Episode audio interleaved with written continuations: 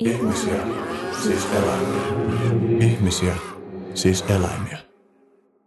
On helmikuinen maanantai ja ollaan taas täällä Vallilassa Artlab-studiossa. Mun nimi on Henry Vistbacka ja mulla on täällä vieraana tietoturva-asiantuntija ja tutkija Juha Nurmi. Tervetuloa. Kiitos. Ehkä voidaan aloittaa siitä, että voit kertoa, että minkälaisia asioita olet tutkinut. No, mä oon tutkinut paljon tietoturvaa ja erityisesti sitä, miten ihmiset käyttää anonymiteettiä. Ja vielä anonymiteettiä verkossa ja erityisesti Tor-verkossa. Se on niin kuin ehkä se kattoteema mun tulevassa väitöskirjassa, että miten ihmiset käyttää Tor-verkossa anonymiteettiä. Minkälaisia havaintoja olet tehnyt? No, se kenttähän on tosi laaja, että ihmiset tekee anonymiteetin turvin kaikenlaista sitä, mitä ne tekis ilman anonymiteettiä. Mutta sitten siellä on sellaisia erityisiä teemoja, mitä mä oon tutkinut, mitkä on mielenkiintoisia, kuten esimerkiksi nettirikollisuus. Ja vaan sen mielenkiintoisen luonteen takia. Ja siitä erityisesti toi huumausainekauppaa verkossa. Miten voisi kiteyttää sen, että minkä takia anonymiteetin mahdollisuus on tärkeä? Minkä takia anonymiteetin mahdollisuus on tärkeä? No siis anonymiteettihän liittyy yksityisyyden suojaan, se on osa sitä. Ja yksityisyys taas on osa tietoturvaa verkossa. Eli me halutaan rajata tietyllä tavalla, että paljonko tietoja meistä siirtyy muille. Ja välillä me halutaan esimerkiksi selata verkkoa anonyymisti sillä lailla, että ei tiedetä kuka selailee mitäkin. Tämähän on varmasti jokainen keksii helposti käyttötarkoituksen, että haluaa mennä jollekin sivulle, mutta ei halua, että se sivusta tietää, että minä käyn siellä, tai että kukaan muukaan tietää, että mä käyn tällä sivulla. No tähän tässä yhteydessä tietysti julkisessa, vaikka niin kuin jossain keskustelupalstolla kuulee usein tämän fraasin, että eihän minulla ole mitään salattavaa. Mitä sä ajattelet, kun sä kuulet tämän kyseisen fraasin? No siinä on ehkä käsitetty jotain väärin, että toi Edward Snowden taisi muotoilla asian hyvin niin, että sanomalla, että minulla ei ole mitään salattavaa, niin enkä arvosta sen takia yksityisyyttä, niin on vähän samanlainen fraasi kuin, että minulla ei ole mitään sanottavaa, joten en tarvitse sananvapautta. Et kuitenkin kaikkihan me hyödytään esimerkiksi sananvapaudesta, vaikka meillä ei itse olisi mitään sanottavaa tai harvahan meistä itse asiassa esimerkiksi kirjoittaa lehtijuttuja, mutta silti me arvostetaan, että on esimerkiksi lehdistön vapaus. Mitä sä ajattelet siitä, kun toisinaan kuulee myös tällaisia kannanottoja, että nettikeskustelun täytyisi olla velvoite, että sitä on käytävä omalla nimellä? No toi joissain tilanteissahan on hyvä, että käytäisi omalla nimellä, totta kai keskustelua, mutta on monia keskusteluja, mitä on helpompi käydä anonyyminä.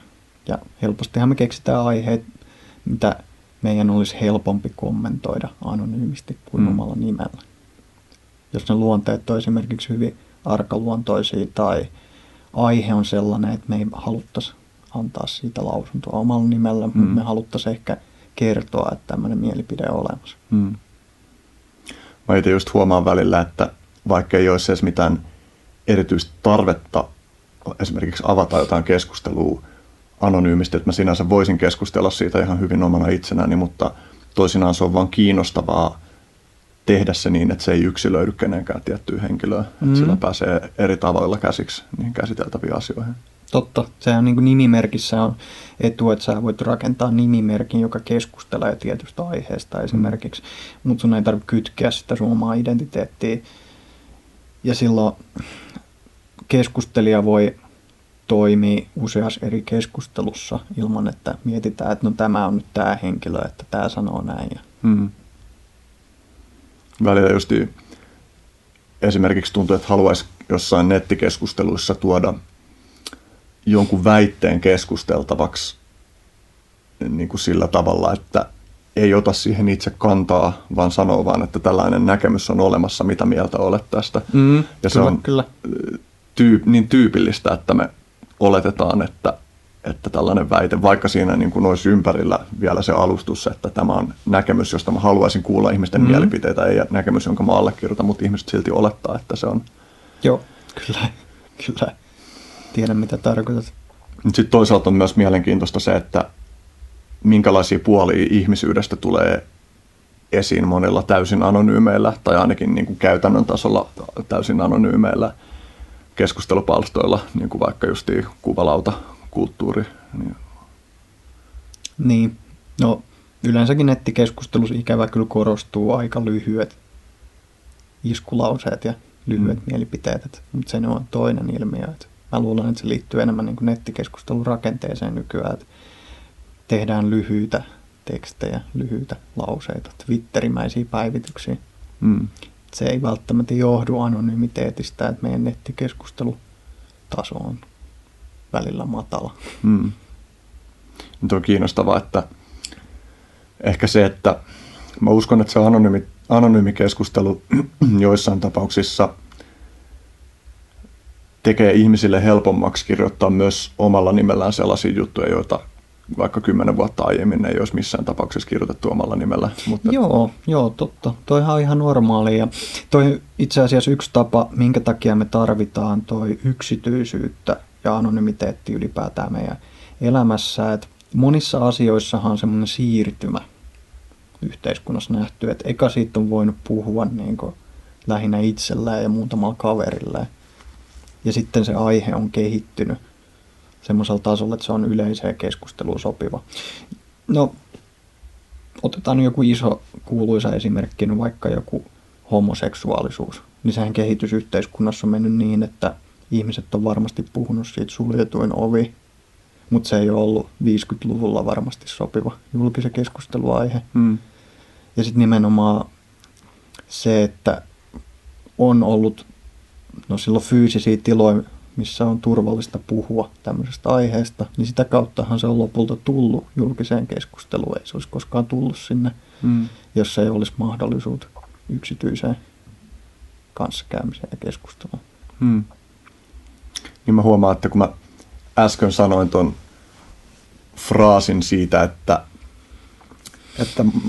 anonyymisti tai että ihmiset sanoo tänä päivän sellaisia asioita, joita ne ei olisi omalla nimellään sanonut 10 vuotta sitten, niin sillä hetkellä, kun mä sanoin sen, niin siinä oli tavallaan semmoinen, ehkä semmoinen vaikka niin kuin sisällöllisesti, mä ajattelen, että se on just näin, mutta sillä hetkellä mulla oli semmoinen, musta tuntuu, että sävy siinä, miten mä puhuin siitä, että mä puhun siitä nimenomaan semmoisessa jossain ei niin mieluisessa kontekstissa, just esimerkiksi, että ihmiset käyttäytyy vaan niin kuin 3-vuotiaat netissä, niin kuin kohtelee toista toisia kammottavilla tavalla, mutta sen ihan saman asian, jonka mä sanoin, voi tosiaan nähdä hyvin monesta kulmasta, että monessa asiassa on nimenomaan mahdollista ja että silloin ihan niin kuin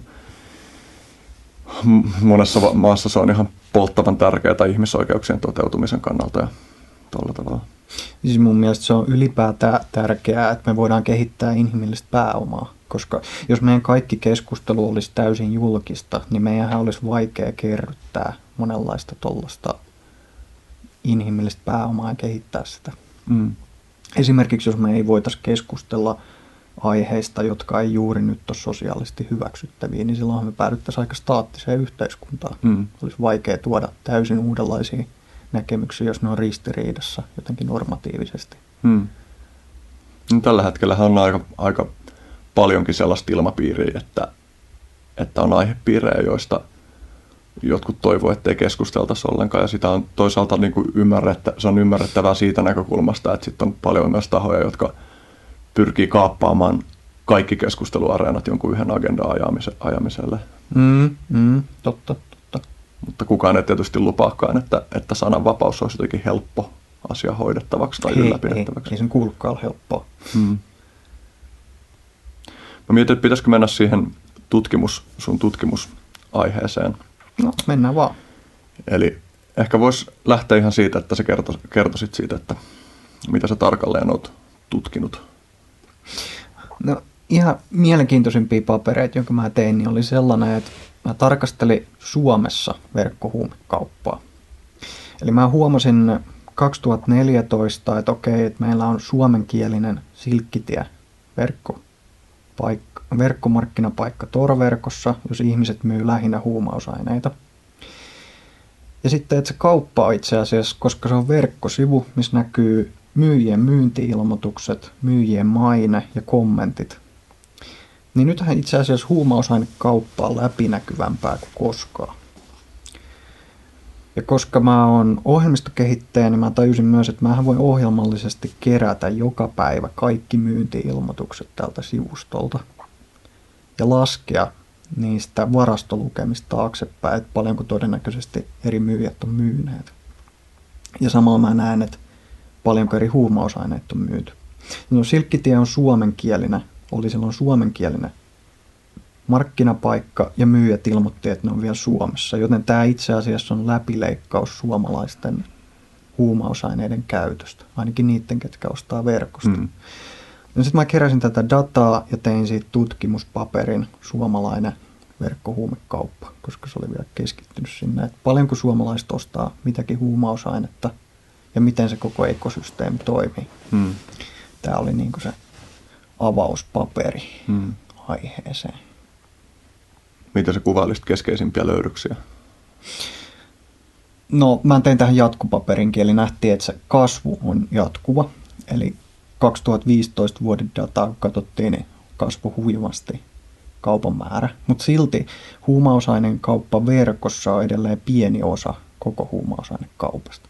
Kukaan ei tiedä oikeastaan paljonko Suomessa myydään huumeita, mutta ainoat tällaiset hihavakiot, mitkä on tullut vaikka Tullilta, niin puhutaan niin kuin yli 100 miljoonan euron vuotuisesta myynnistä kauppa-arvosta. Ja verkossa tapahtuu kuitenkin vasta niin kuin muutamalla miljoonalla siitä kaupankäynnistä. Et se, itse asiassa siinä verkossa ei vielä tapahdu pääpaino huumausainekaupasta, mutta mä sanoisin, että se on kuitenkin kasvava trendi, koska kaikki digitalisoituu. Mikä tahansa palvelu, mitä me käytetään nykyään, niin meidän on aika helppo ennustaa, että tämä digitalisoituu tämä palvelu. Ja koska huumausainekauppa ei niin kuin ole sen kummempi kaupankäynti tavalla, se on laiton, mutta se on edelleen niin kuin kaupankäynti, niin totta kai sekin digitalisoituu, koska ihmiset käyttää niitä samoja teknologioita sekä niin kuin lailliseen että laittomaan. Eli se tulee kasvamaan ja se tulee entistä enemmän digitalisoitumaan. Tämä on aika selkeä, myös huumausainekaupan osalta. Oletko vertaillut sitä, että miten tämä tavallaan niin kuin, mihin aineryhmiin myynti painottuu, niin miten se eroaa niin kuin katukaupasta siitä, mitä liikkuu katukaupassa? No tota mä vilkasin kevyesti. Siitäkään ei ole tietenkään tarkkoja lukemia, että mitä täsmälleen ottaen myydään katukaupassa. Mutta siinä verkkohuumekaupassa niin käyttöannoksin suosituin oli kannabis. Ja tämä ei varsinaisesti ole yllätys varmaan. Eli käyttöannoksin mitattu, niin kannabis oli suosituin. Ja toisena tuli erilaiset psykedeelit ja amfetamiini. Ja itse asiassa, jos tätä vertaa muihin tutkimuksiin, mitkä on tehty niin kuin katukaupasta, niin ne on itse asiassa samanlaisia. Isoin ero, mikä siinä näkyy, että silloin, kun mä tein tutkimusta, niin Silkkitiellä ei myyty huomattavasti opioideja. Mutta kuitenkin Suomen markkinoilla opioideja käytetään. Eli se oli ehkä sellainen. Se oli painottunut kannabis, psykedeelit, amfetamiini, ekstaasi kautta MDMA myyntiin. Oliko tuossa joku erityinen syy takana, että sä niputit niinku psykedeelit ja stimulantit? En mä niputtanut. Tai sä sanoit niinku Albert toisena. Okei. Toisena ja kolmantena. Joo. Niin mä muistelin, että se olisi ollut niin päin, että nimenomaan stimulantit olisi ollut toisiksi. Toi rahamääräs, joo. Niin, mut sitten käyttöannoksethan on eri. Eli esimerkiksi kannabishan ei ollut euromääräisesti kovin korkea, mutta jos sen skaalas siihen, että jos ostaa 10 eurolla kannabista, niin itse asiassa saa useamma käyttöannoksen. Eli ne käyttöannoksen mitattu, niin kannabis oli suosittuin. Euromääräisesti se ei ollut niin suosittu, koska se on halvempaa. Joo. Oli myös joku tällainen maininta, että myynnissä olevista, niin oliko se niin, että psykedeleistä kaikista suurin osa myynnissä olevista tuotteista menisit kaupaksi? Mitä sä tarkoitat? Mulla jäi joku semmoinen muistikuva, että siellä oli joku semmoinen, missä vertaatiin prosenttimääriä, että kuinka suuri osa niin kuin tarjolla olevista tuotteista. Mä ymmärsin sen niin, että löysi ostajansa ja että siellä oli, niin kuin opioidit oli joku 38% ja psykedeelit 60%, mutta onko mun väärä muistikuva, että olikin joku muu? Mä en muista noita lukuja, mä lasken noin. No sä myös kirjoitit Papruissasi siitä maineen vaikutuksesta myyntiin. Joo, se oli oikeastaan se tärkeimpiä tutkimuskysymyksiä mun toisessa paperissa, että miltä myyjältä toi ostajat ostaa, jos on identtisiä tuotteita markkinoilla. No sitten se hypoteesi oli se, että totta kai ne ostaa siltä, jolla on iso varastolukema ja hyvä maine. Tämä on jotenkin ilmeinen hypoteesi, jos mietit tätä. Mutta tuosta ei ollut varsinaista tutkimusta, joten mun datallahan se oli helppo laskea siitä näkyviä. Että ostaa, että jos on identtisiä tuotteita markkinoilla, ilmoituksia, että kokaiini, gramma, niin miltä myyjältä se ostaja ostaa? No se ostaja datankin mukaan ostaa myyjältä, jolla on korkea maine ja iso varastolukema. Tämä oli se tulos, aika ilmeinen. Toi niin kuin tavallaan herättää kysymyksen tai kytkeytyy myös kysymykseen siitä, että ehkä niin kuin julkisessa keskustelussa tyypillisesti kun puhutaan huumekaupasta ja puhutaan ihmisistä, jotka ostaa huumeita, niin ehkä ei kauhean hyvin ymmärretä sitä, että totta kai myös vaikka niin kuin päihteet lähtökohtaisesti on niin kuin riskejä sisältäviä tuotteita, niin että totta kai lähtökohtaisesti ihmiset haluaa ostaa mahdollisimman hyvän hintaan mahdollisimman laadukkaita tuotteita. Ja tämä on sellainen aihepiiri myös, josta olisi hyvä saada niin kuin vielä enemmän tutkimusnäyttöä, jotta se tulisi selkeämmäksi. Ja tässä mielessähän on erittäin kiinnostavaa, että minkälaisia ilmiöitä tähän nettihuumekauppaan liittyy niin kuin just sillä tavalla, että jos jollain myyjällä on maine laadukkaita, puhtaita tuotteita myyvänä tyyppinä, niin ihan niin kuin esimerkiksi olisi todella kiinnostavaa ihan nähdä jotain ihan puhtaita arvioitakin siitä, että minkälaisia kansanterveydellisiä vaikutuksia sillä voi olla siinä, niin kun katsotaan ihmisiä, jotka käyttää laittomia päihteitä ja jotka aiemmin on saattanut saada katukaupasta, mitä sattuu. Tietysti tuota voi olla niin kuin tarkasti vaikea tutkia. Mutta ja kansanterveydellisiä vaikutuksia on varmaan vaikea laskea, mutta sitten onhan tällaisia mittareita, joita me tiedetään. Että esimerkiksi jos joku opiskelija tulee teho-osastoreissu, niin sen hintalappu on usein 10 000 euroa, koko reissun hinta.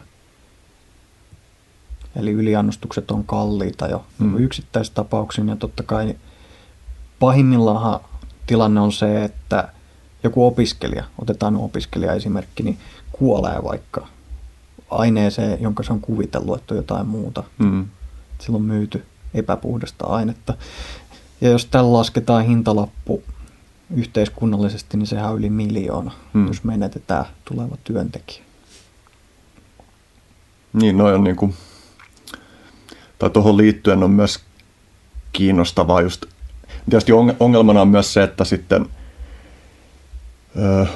puhtaatkin tuotteet saattaa olla terveysriski, niin kuin on nähty totta esimerkiksi kai MDMA-pillereiden kanssa. Että nyt niin kuin, ja tämä liittyy lainsäädäntöön myöskin, että esimerkiksi Hollannissa on alkanut olemaan niin kuin useamman 100 milligramman kokoisia MDMA-pillereitä, joita ihmiset sitten on syönyt tietämättä, että ne on niin tehokkaita, ja niille, jotka ei tiedä, niin ehkä tyypillinen käyttöannos saattaa olla vaikka 100 milligrammaa tai joissain pillereissä voi olla puolet siitä tai joskus voi olla vähän enemmän, mutta tämä on nyt niin kuin muutamien vuosien aikana moninkertaistunut, mihin liittyy siis, siinä on ajavana tekijänä tämä lainsäädännöllinen asia, eli että usein kun ihmisiä jää kiinni kaupasta, niin lasketaan pillereiden määrä, jolloin tehokkaammat tai pitoisuudeltaan suuremmat pillerit on myyjän näkökulmasta ikään kuin more safer bet, ja tämä, niin kuin tässä voi nähdä, että niin kuin lainsäädäntö ajaa siinä mielessä turvattomampaan tilanteeseen. Ja tietysti asia olisi hyvin erilainen, mikäli kaikki laittomilla markkinoilla myytävät aineet olisi pitoisuudeltaan, niin kuin pitoisuudet olisi tiedossa. Ja tätä tietysti on myös noissa nettihuumekaupoissa niin kuin näkynyt, että myyjät on, osa myyjistä on pyrkinyt avoimesti ilmoittamaan, että mitä tuote tarkalleen sisältää, ja on saattanut sen tutkituttaa. Tietysti tässä on se, että kun kyseessä on laittomat markkinat, niin siitä seuraa, että ei ole mitään niin kuin lain silmissä toimivaa keinoa saattaa myyjää vastuuseen siitä, että hänen myyntipuheensa eivät olekaan pitänyt paikkaansa, mutta tietysti tämä mainejärjestelmä vaikuttaa tähän. Auttaa tuohon. Tuostahan on tutkimuspapereita olemassa, että torverkossa erityisesti myydyt huumausaineet olisi puhtaampia kuin katukaupassa. Sen takia, koska siellä sen myyjän tärkein assetti on sen oma maine, jota se ei voi niin kuin tuhota. Eli oikeastaan sama keskustelu, kun aikanaan eBay perustettiin, niin siitähän oli moni sellainen, tehtiin monta semmoista tutkimusartikkeliä, että verkossa tai tämmöinen huutokauppa kautta nettikauppa ei tule toimimaan, koska ihmisiä huijataan niin paljon. Mutta jos nyt katsotaan tilannetta, niin eihän eBayssä juuri koskaan huijaa kukaan ketään. Että se tilanne ei ole sen huonompi kuin jossain torikauppiaiden kesken. Että se on ihmisellä on niin tärkeä se maine siellä kuitenkin, sekä ostajalle että myyjälle. Myyjä tarvitsee korkean maineen, jotta se voi myydä tehokkaasti. Ja ostaja taas tarkastelee enimmäkseen isojen myyjien myyntieriä, koska se haluaa ostaa mahdollisimman puhdasta tuotetta ja se brändi tulee tässä arvokkaaksi. Eli vähän sama tilanne ehkä kuin jossain banaanimarkkinoilla, että jos on olemassa iso brändi, joka myy banaaneja, niin sillä ei oikeastaan ole varaa myydä huonolaatuisia banaaneja koskaan, koska sen kaikista arvokkaimpia assetteja on sen oma nimi, joka on siinä banaanikyljessä. Eli sen on pakko taata sitä laatua koko ajan. No nettihuumekaupassa tietysti ylimääräinen twisti tulee siitä, että myyjät on anonyymejä ja sitten välillä tapahtuu näitä exit-skämmejä. Olisiko suomeksi niin kuin poistumiskusetus? Mä en tiedä, onko siellä jotain suomenkielistä vakiintunutta termiä. Eli siis tilanne on se, että yksittäinen myyjä tai jopa koko nettikauppa sulkee ovensa ilmoittamatta asiakkaille tai ennen sulkemista niin myy ns. Paljon, mutta ei oikeasti toimita mitään. Ja sehän on sellainen, mä en tiedä paljonko olet katsonut peliteorian niin kuin toi yleisimpää tilannetta, että jos mietit peliteorian kautta, niin sellainen voittoisin ratkaisuhan on aina tehdä niin sanottu loppukusetus, eli huijata mahdollisimman monta ennen kuin lopettaa toimintansa. Silloin hän pystyy keräämään ilmasta rahaa. Tuo on mielenkiintoista myös, että justiin kun puhutaan siitä, että minkä takia monet ihmiset suosii nettihuumekauppaa tavallisen huumekaupan sijaan, niin yksi on esimerkiksi se, että siitä puuttuu se väkivallan uhka. Niin pois lukien tietysti ne tilanteet, joissa nykyään tehdään paljon semmoista, että jengi ilmoittaa jossain palstalla myyvänsä pieniä määriä tuotetta ja sopii tapaamisen jonnekin. Ja siinähän tapahtuu sitä, että ostaja saa turpaa tai myyjä saa turpaa. Fyysisen maailman tapahtuma sitten. Niin, mutta se tavallaan tapahtuu niin kuin netin kautta sopimalla.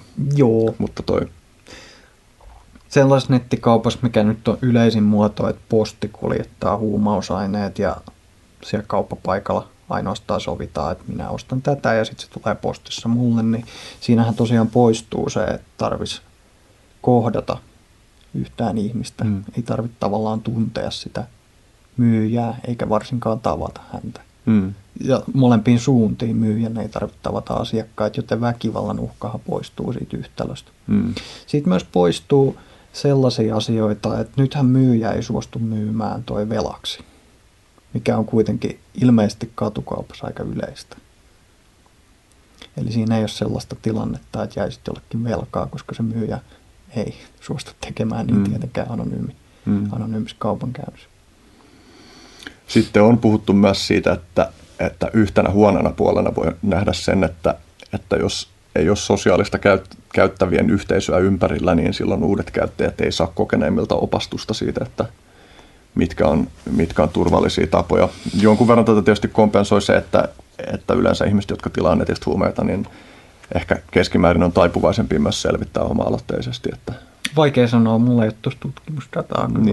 Niin, mä en tiedä, onko tuosta olemassa tutkimusdata. Toinen tuli mieleen tässä Ylen artikkelissa, jossa haastateltiin sua ja oliko se joku Tullin asiantuntija, niin hän kommentoi myös sitä, että perinteisessä katukaupassa ei ole myyty alaikäisille, mutta nettihuumekaupassa näin tehdään, niin olisi kiinnostavaa nähdä tuostakin jotain tutkimustietoa, että miten asia on. Toi on iso ongelma nettikaupassa, eli tällä hetkellä alaikäiset voi ostaa huumausaineet siinä, missä aikuisetkin. Eli se on ihan selkeä ongelma sillain. Ja kyllä se varmasti on isompi ongelma netissä, koska siellä ei tosiaan pysty varmentamaan ostajan ikää millään tavalla. Et kuulostaa ihan loogiselta argumentilta. Niin tästä niin kuin tavallaan ehkä päästään kysymykseen siitä, että minkälaisia implikaatioita nettihuumekaupalla pitkällä tähtäimellä katsottuna, jos oletetaan, että se alkaa kuitenkin viemään yhä suuremman osan markkinoista, niin minkälaisia implikaatioita sillä on meidän päihdepoliittisille linjauksille? Aha, mä muhtan laittaa puhelimesta äänet. Kysyt ison kysymyksen. Jossain vaiheessahan meidän yhteiskunta digitalisoituu niin paljon, että me ei oikein tehdä eroa ei digitaalisille ja digitaalisille palveluille. Eli jossain vaiheessa se erottelu huumausainekaupassakin, niin kuin digitaalisesti tapahtuva huumausainekaupan väli ja toi NS-fyysisen huumausainekaupan välillä, niin se muuttuu aina vaan keinotekoisemmaksi, kun ne sekoittuu varmaan keskenään voimakkaasti tuleva 10 vuoden aikana, että kaikki jotenkin digitalisoituu. Sitä on toki vaikea sanoa, että miten se niin kuin päihdepoliittisesti vaikuttaa, koska se on poliitikkojen päätös sitten viime kädessä. Mutta jos katsotaan ihan niin kuin päihdepoliittisia isompia trendejä, niin kyllähän ne länsimaista tulee Yhdysvalloista ensisijaisesti. Ja Yhdysvalloissa nyt ainakin kannabista laillistetaan, niin tästä on aika helppo kuvitella, että se leviää kyllä muihinkin maihin tämmöiset käytännöt. Kiinnostavaa on se, että toi nettikaupan helpottuminen, ainakin se voi ajatella niin, että sillä on sellainen vaikutus, että se luo painetta miettiä muita mekanismeja lähestyä päihdemarkkinoita kuin mitä meillä tällä hetkellä on käytössä just sen takia, että se käy yhä helpommaksi ja helpommaksi. Että jos tilanne on ennen pitkää se, että käytännössä anonyymiverkkojen kautta on saatavilla mitä tahansa huumetta, minkä tahansa ikäiselle ihmiselle laadukkaana, puhtaana, ilman jatkeaineita, niin kun se pakottaa käymään yhä enemmän sitä keskustelua, että pitäisikö kuitenkin tuoda laillisen sääntelyn piiriin ainakin osa näistä kyseisistä huumeista, jolloin voitaisiin esimerkiksi säännellä sitä, että kelle myydään, minkä ikäisille myydään, voitaisiin verottaa ja niin poispäin. Ja sitten tietysti mä oon itse miettinyt sitä niin, että mä oletan myös, että se tulee menemään tällä tavalla, että mikäli tällaisesta aletaan vakavasti keskustelemaan muidenkin aineiden kuin kannabiksen osalta, niin se tehdään silti aine- tai aineryhmäkohtaisesti, niin kuin ehkä painottaen just jotain kansanterveydellisiä haittoja. Mä oon itse miettinyt sen niin, että sanotaan, että jos jollekin vaikka jotain tiettyä haittaprofiililtaan niin kuin turvallisemmasta päästä olevaa stimulanttia tulee markkinoille, niin tarvitaanko silloin laillisesti saataville myös jotain kaikista vaarallisimpia stimulantteja, vai voiko olla, että ne on sitten parempi jättää joka tapauksessa niin kuin ton laittomille markkinoille. Eli toisin sanoen, että lisääkö se helppo saatavuus niin kuin niitä ongelmia niin paljon, että se on kansanterveydellisesti järkevämpää, että niitä saa vaan sieltä laittomilta markkinoilta. Niin, no niitä saa kyllä aika helposti laittomilta markkinoilla. Tuossa oli monta teemaa oikeastaan, että miten niin kuin minimoidaan haittoja. Toisaalta, että miten niin kuin koitettaisiin minimoida sitä, että on näitä muita lieviä ilmiöitä, jotka ei liity suoraan päihteisiin. Se on varmaan iso osa päihdeongelmistahan liittyy siihen syrjäytymiseen ja muuhun tällaiseen, mitkä taas liittyy siihen, että huumausaineiden käyttöpiireissä ihmiset ei, jos on huumeriippuvainen, niin yleensä ei käy enää töissä siinä vaiheessa. Jos kehittyy huumausaineriippuvuus, ja silloin tavallaan tippuu koko yhteiskunnan ulkopuolella ja sieltä on varmasti vaikea könytä takaisin. Tämä on niin kuin yksi teema. No, mulla ei varsinaisesti ole mitään ratkaisua siihen, miten niin kuin ratkaistaan kansanterveydelliset ongelmat huumausaineiden osalta. Että kuulostaa ihan uskottavalta, että huumeiden ostaminen olisi turvallisempaa, jos valtio reguloisi sitä ankarasti ja säätelisi, mitä saa ostaa, mutta siihen nyt ei ole mitään loistavaa silver bullet-mallia olemassa, että miten tämä oikeasti tehdään. Niin ehkä tuossa, että vaikka laittomilta markkinoilta on tälläkin hetkellä helposti saatavilla niin kuin lähes mitä tahansa, niin mikäli jossain valtion valvomassa putiikissa olisi tarjolla niitä niin kuin riskiprofiililta optimaalisemmasta päästä olevia aineita, niin kuitenkin on jonkinlainen kynnys olla tekemisissä laittomien markkinoiden kanssa, ja mikäli hyviä vaihtoehtoja olisi laillisesti saatavilla, niin voi olettaa, että monet ihmiset ei tulisi kyllä ylittäneeksi silloin sitä rajaa siinä laittomassa. Kyllä. Mutta että en ala niin kuin tekemään mitään väitteitä siitä, että kuinka suuri tämä vaikutus on, koska sitä on tosi vaikea arvioida. Sinänsä muitakin positiivisia semmoisia asioita, mitkä liittyy tähän, niin mä muistan nähneeni tällaisen kyselytutkimuksen suomalaisilta nuorilta, että mitä ne arvostaa nykyään eniten. Ja siellä on koviten noussut viimeisen 10 vuoden aikana, että ne arvostaa eniten terveyttä. Ja esimerkiksi 90-luvulla siellä näkyi niin sillä lailla, että kova juttu on joku humalahakuinen juominen. Niin tämähän on laskenut radikaalisti nuorilla. Niin voisin kuvitella, että tämä kyllä koskee ylipäätään päihteiden käyttöä. Että se otetaan voimakkaasti huomioon ainakin, että suurin osa päihteiden käytöstä ei ole niin kuin suoraan sellaista, mikä edistäisi tätä omaa terveyttä.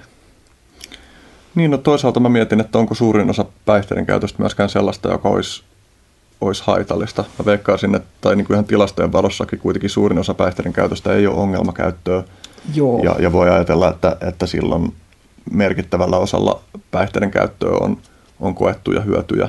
Joo, no, se on varmaan silloin, puhutaan ihmistä, jotka on nimenomaan ottanut tarkkaan huomioon terveyden ja tasapainon tässä asiassa. Vähän niin kuin alkoholin kanssakin, että jos joku juo kohtuudella alkoholia, niin ei se silloin varmaan laske sen elämänlaatua, mutta silloin se on hyvin tarkkaan hakenut sen tasapainon kyllä sen alkoholin käytön kanssa. Niin, no, se koskee kyllä varmaan muutenkin päihteitä.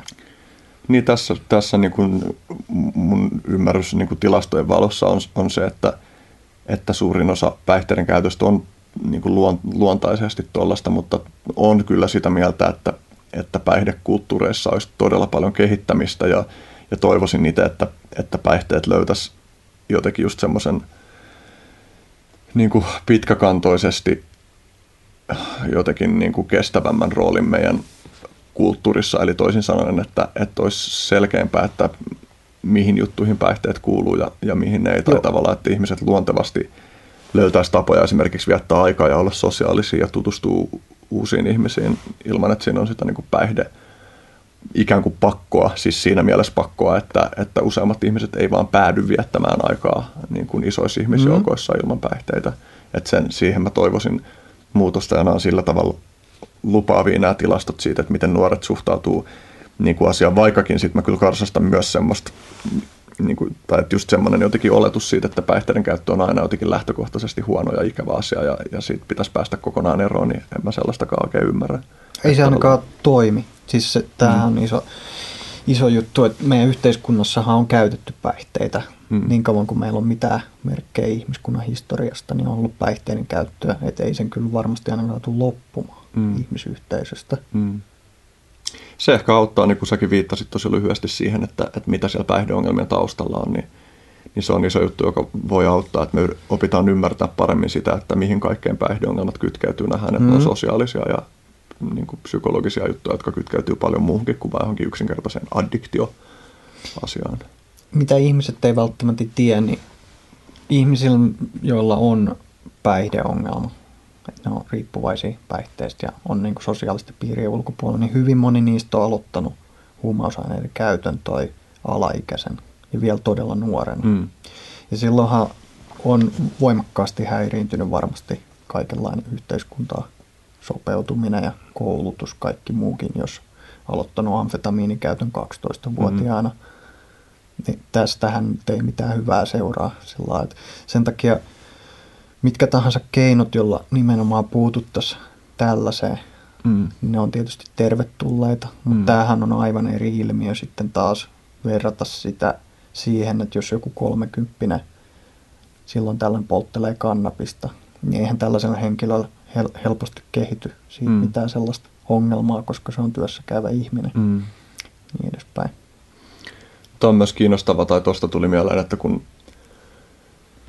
12-vuotias saattaa käyttää amfetamiinia ekaa kertaa, niin tämä on niin kuin aihe, josta mä en tiedä, niin kuin, jota me joudun vaan spekuloimaan, mutta mä mietin sitä, että kun niin kuin lääkestimulantteja määrätään lapsille, ja niin kuin, en tiedä, onko Suomessa, määrätäänkö Suomessa amfetamiineja lapsille, mutta ainakin Jenkeissä näin mun ymmärtääkseni tehdään. Käytännössä amfetamiinin johdannaisiin tarkoitat varmaan. No, mä oon ymmärtänyt, että dextroamfetamiinia käytetään niin kuin joihinkin keskittymishäiriöihin, mutta Suomessahan siis metylifenidaatti on esimerkiksi. Joo, niin kuin kuitenkin vastaavia stimulantteja käytetään lääkekäytössä, ja ne on totta kai riippuvuutta aiheuttavia. Ja se, niin kuin, mikä tavallaan mua kiinnostaisi, tai mistä kiinnostaisi tietää enemmän ja mistä en tiedä enemmän, on niin kuin, no, toinen näkökulmahan tuohon on se, että se on eri asia kuin päihdekäyttö sen takia, että sillä on tietty konteksti ja tietty selvä tavoite, mutta toisaalta niiden välinen rajanveto voi välillä olla hyvin vaikea, ja mua kiinnostaisi tietää, että minkälaisia psykologisia vaikutuksia sillä oikeasti pitkällä tähtäimellä on, että alaikäisille annetaan dopamiinijärjestelmään voimakkaasti vaikuttavia lääkeaineita. Kysyt vaikeat kysymyksiä, etenkin kun mä oon valmistumassa tekniikan tohtoriksi. Joo, niin mä sinänsä oletan. Mutta onhan noissa nyt sikäli iso ero, että käsittääkseni aina kun määrätään toi joko keskushermostostimulantteja tai depressantteja lääkärin määräyksessä, niin lääkärihän valvoo niitä myös sitä käyttöä, ja sillä on niin kuin joku käyttökaari mietitty. Eli siinä on niin kuin tavallaan asiantuntija mentoroimassa sitä käyttöä, jolloin se on luonteeltaan varmasti hyvin erilaista kuin päihdekäyttö. Niin, se vaan, niin kuin, että asiantuntijankin ensinnäkin niin kuin, tavallaan, että kuinka hyvin kukin asiantuntija näkee kunkin niin kuin yksilöllisen potilaansa tilanteen, ja sitten toisekseen niin kuin myös se, että asiantuntijoillakaan ei välttämättä ole ymmärrystä siitä, tai emme tiedä kuinka hyvin me ymmärretään sillä vaikka jotain parin vuoden stimulantin lääkekäytön niin kuin vaikutuksia aivoihin, ja etenkin jos on kyse justiin kasvuiässä olevasta ihmisestä, että mitä se niin kuin dopamiinijärjestelmän jatkuva tuollainen niin kuin ulkopuolinen stimulaatio tekee. En osaa vastata, lääketieteen ammattilainen. Joo, mä enemmänkin niin kuin vaan pyörittelen näitä. Kyllä. Kiinnostavana. Lähinnä huomio tässä, että kun mä puhun usein digitalisaatiosta ja Tor-verkosta, ja sitten jos vaikka tuodaan esiin, että Tor-verkko, joku voi vaikka sanoa yllättää, että Tor-verkko aiheuttaa huumausainekauppaa ja rikollistoimintaa, niin sehän ei pidä paikkansa selvästi, koska se on ollut meidän yhteiskunnassa olemassa, riippumatta siitä, mitä digitaalisia keinoja meillä on toteuttaa vaikka huumausainekauppaa. Että ei meidän yhteiskunnassa niin kuin mikään rikollisuuden muoto oikeastaan kasva tällä hetkellä. Osa siitä vaan digitalisoituu ja alkaa näkyä verkossa voimakkaammin. Digitalisaatio ei ole se ajuri, joka aiheuttaisi huumausaineiden käyttöä, tai Tor-verkko ei aiheuta huumausaineiden käyttöä sinänsä. Minkälaisia juttuja sä näet, että anonyymin verkoilla, minkälaisia mahdollisuuksia niillä on muissa asioissa, kun tyypillisesti nyt tuntuu, että tulee just tämä näkökulma, että siellä myydään aseita ja huumeita ja levitetään pornoa, mutta mitä kaikkia muita käyttöfunktioita näillä on?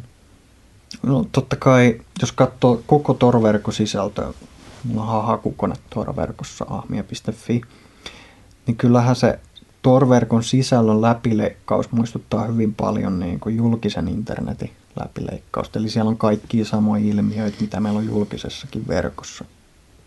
Eli se sisältö on meidän internetin sisällön osa, ja se itse asiassa edustaa sitä samalla tavalla kuin mikä tahansa muu internetin lohko. Että vastaavasti, jos me otettaisiin vaikka Facebookin sisältöä lohko, niin kyllähän sieltäkin löytyisi huumausainekauppaa, asekauppaa ja erinäköisiä rikollisuuden muotoja plus kaikkia muita elämäosa-alueita.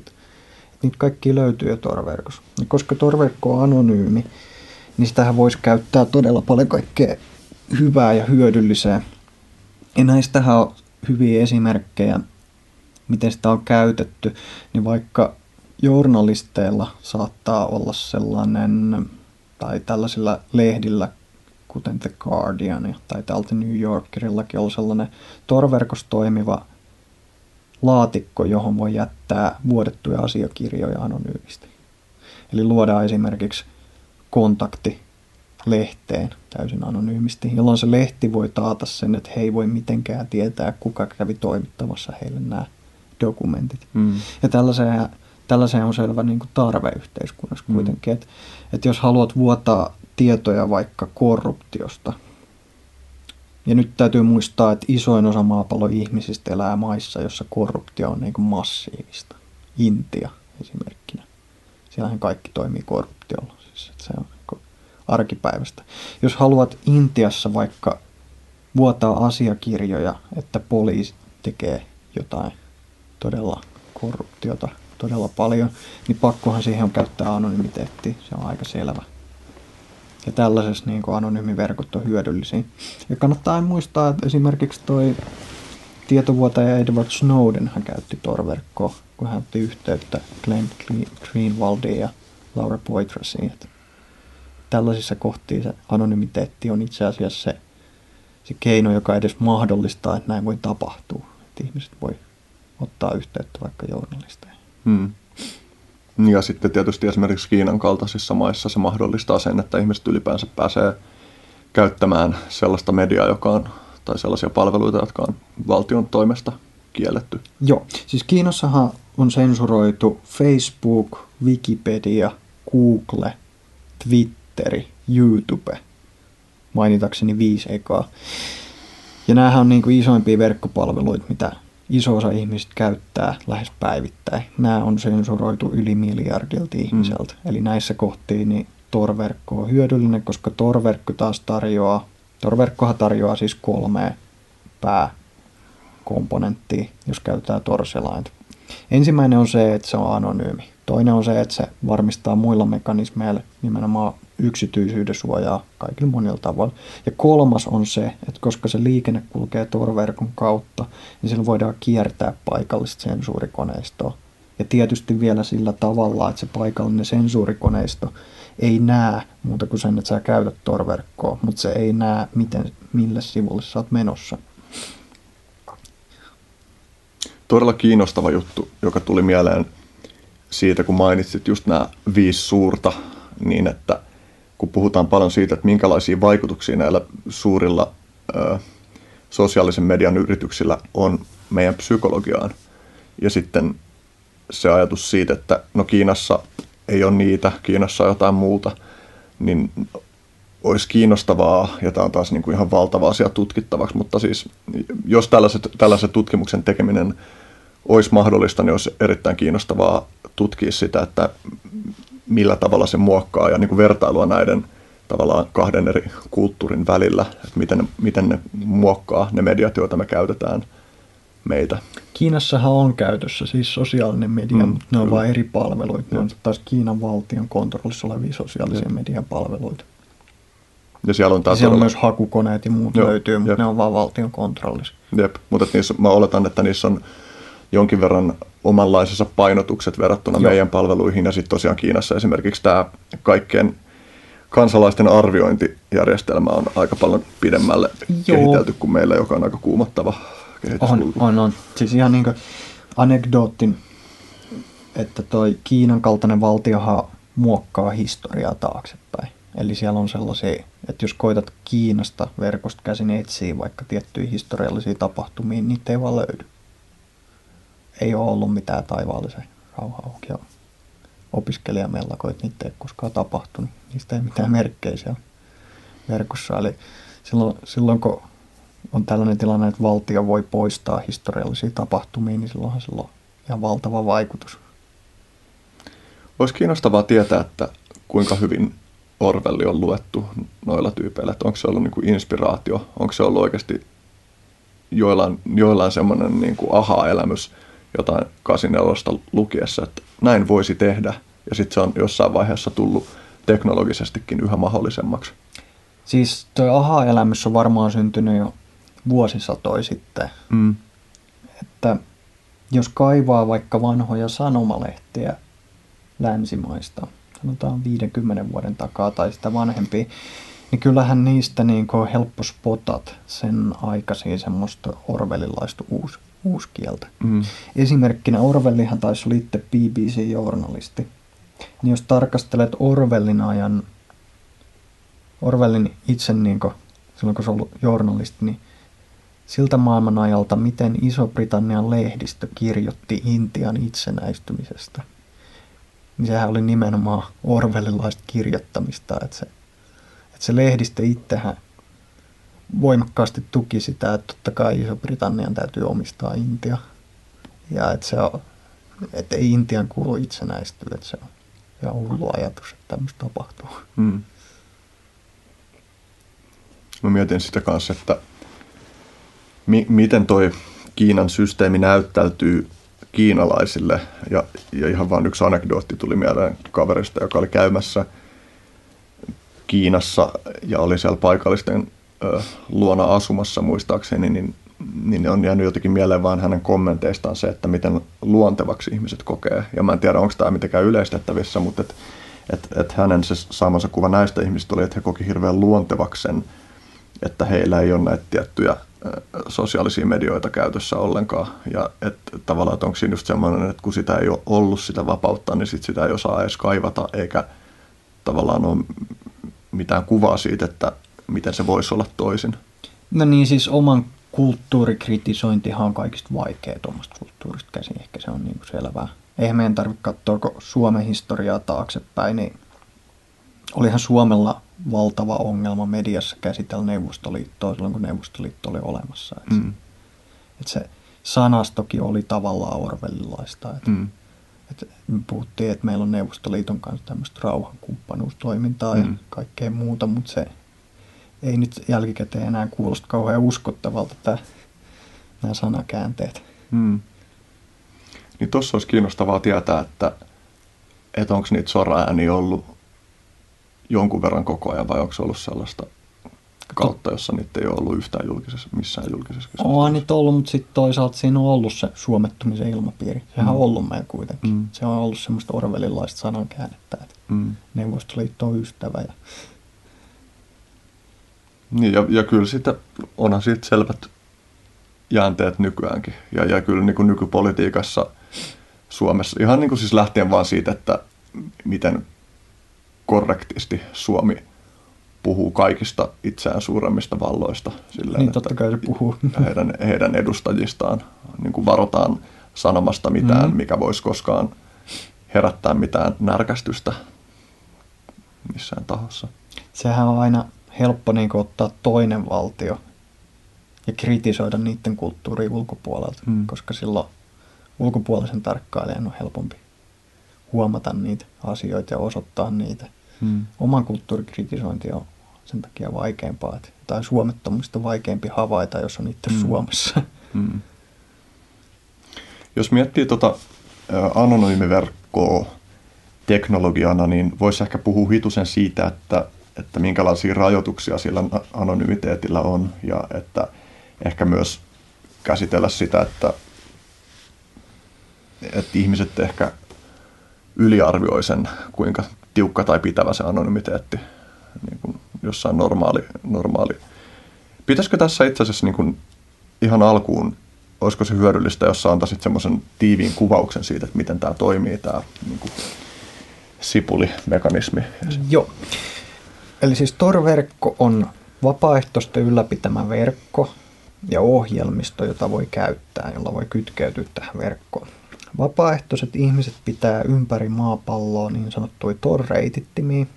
Ne on käytännössä tietokoneet, jotka ajaa Tor-ohjelmaa semmoisella asetuksella, että ne reitittää liikennettä, salattua liikennettä. Tällaisia tietokoneita on ympäri maapalloa noin 7000 kappaletta tällä hetkellä kaikilla eri mantereilla hajautetusti. Ja silloin, jos esimerkiksi käytetään Tor-selainta, niin se Tor-selain kytkeytyy salatulla yhteydellä tähän verkostoon näitä koneita ja sen jälkeen se liikenne hyppää siellä kolmen eri reitittimen kautta, kaikki linkkiyhteydet salattuna, jolloin seuraa se tilanne, että jos vaikka mennään sinne Wikipediaan, vaikka Kiinasta, niin silloin tämä hyppäys Tor-verkon läpi niin kiertää sensuuria, salaa sen tietoliikenteen siltä paikalliselta verkkovalvojalta, verkkotiedustelijalta. Ja toisaalta, kun se kiinalainen menee lukee Wikipediaa, niin se Wikipedia näkee, että liikenne tulee Tor-verkosta. Se ei näe esimerkiksi, että kuka kiinalainen lukee sitä artikkelia. Muutenhan se Wikipediakin voisi valvoa, että kuka lukee mitäkin. Eli tällä tavalla luodaan se yksityisyys, sensuurin kierto ja anonymiteetti. Miten, ihan pieni detalji, että miten tuohon numeroon 3 on päädytty? Mielenkiintoinen kysymys. Sitä on tutkittu paljon, että mikä on niinku riittävä määrä, pienin riittävä määrä toi hyppyjä tässä verkossa, että voidaan taata voimakas anonymiteetti. Ja se on 3. Tähän on päädytty. Tämä on ihan tutkimuspapereissa. 3 on oikea vastaus. Se on riittävä määrä, pienin riittävä määrä hyppyjä. Toki niitä voisi olla enemmän, mutta 3 takaa. Se on pienin määrä, joka takaa kaikki hyvät ominaisuudet. No okei, sitten siihen, että mitä rajoituksia tähän liittyy. No siis, nyt päästään siihen aiheeseen. Mä kirjoitin tästä tutkimuspaperin, jossa mä kävin läpi noita yleisiä kuuluisia tapauksia, missä joku Tor-verkon käyttäjä on paljastunut jollain tavalla. Ja mä otin tähän mukaan ainoastaan sellaisia keissejä, jossa toi oikeasti näin on tapahtunut, eli en teoreettisia tapoja. Niitäkin tietysti on ihan valtava määrä teoreettisia tapoja tuhota anonymiteetti, mutta nämä on semmoisia, mistä löytyy dokumentaatio. Eli mä kävin esimerkiksi läpi, millaisia erilaisia verkkorikollisia, esimerkiksi huumausainekauppiaat on otettu kiinni. Sellaisia, mistä oli ne oikeudenkäynti tehty ja ne todisteet oli näkyvillä. Esimerkiksi FBI:n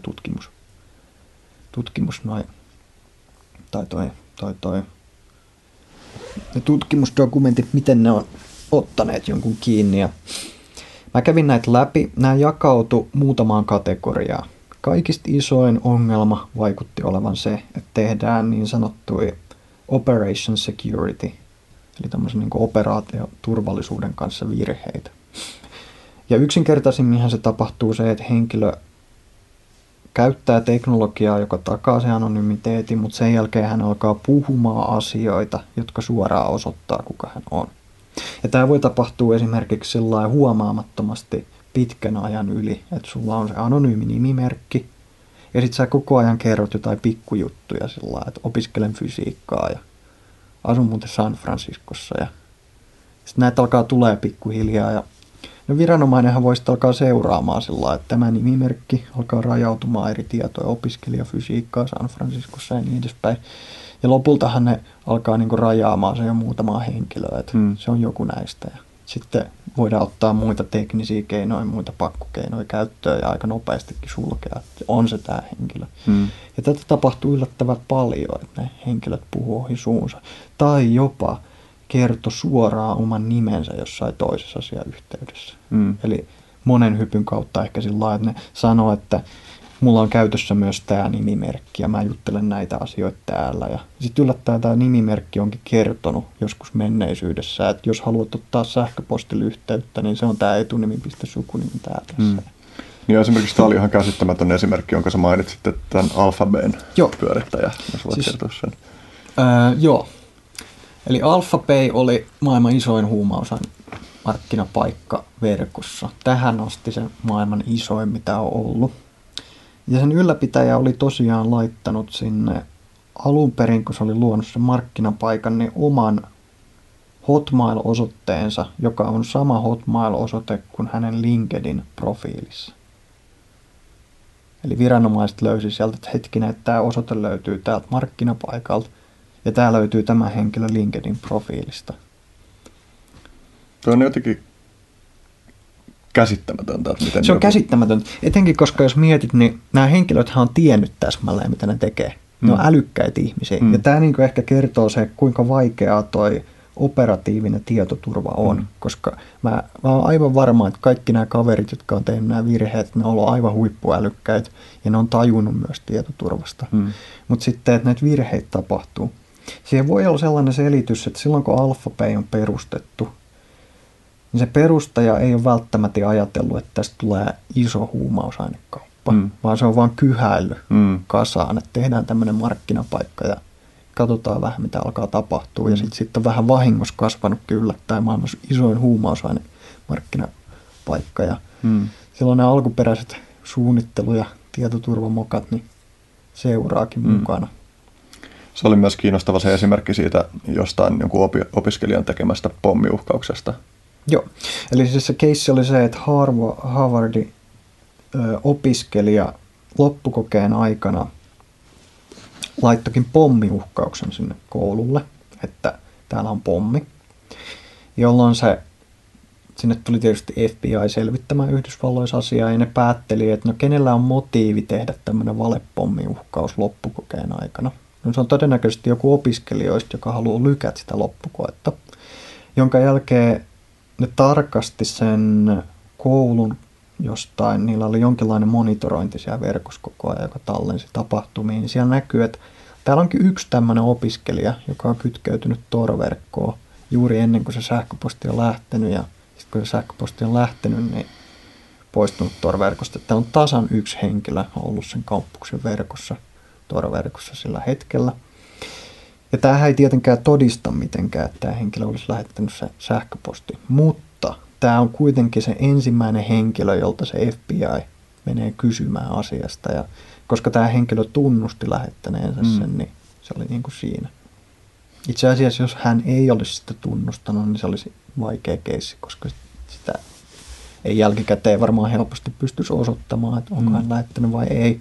Mutta jos annetaan näin vahva tämmöinen korrelaatiovinkki, niin kyllähän tässä annetaan niin kuin heti, että okei, tämä henkilö on meidän eka epäilty ja nyt aletaan tutkia sitä.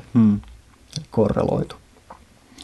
Niin Suomessakin tämä dooppikauppa jäi kiinni jotenkin niin, että Jenkeissä tehtiin Silk Roadin palvelimien takavarikko ja Silk Roadin palvelimilla oli kauppiaiden välistä ja ostajien välistä toi viestinvaihtoa ja siellä oli myös dooppikaupan tekemään viestinvaihtoa. Ei varmaan ollut samalla nimimerkillä siellä, mutta kuitenkin että yhdistettiin, että hetkinen, että täällä on tällainen henkilö, joka on sopinut ostoja Alankomaissa. Ja sitten taas käytetty muita poliisikeinoja, että no okei, nämä on kertonut motellinimiä ja paikkoja, että tarkastetaan kuka suomalainen siellä on käynyt. Ja tätä kautta alkaa nopeasti tulemaan sitten todistusaineistoa ja alkaa niin kuin moni nuoli osoittamaan tiettyä henkilöä kohde, että no okei, tämä tekee huumausainekaupan parissa selvästi jotain, että aletaan katsomaan, että selviää. Ja tämä ehkä kertoo senkin, kuinka tehokkaita noi myös digitaalisessa maailmassa, vaikka kommunikaatiokanava olisi tosi vahvasti salattu ja anonyymi, niin kuinka tehokkaasti silti nuo normaalit pakkokeinot alkaa puremaan, kun ihmiset tekee virheitä.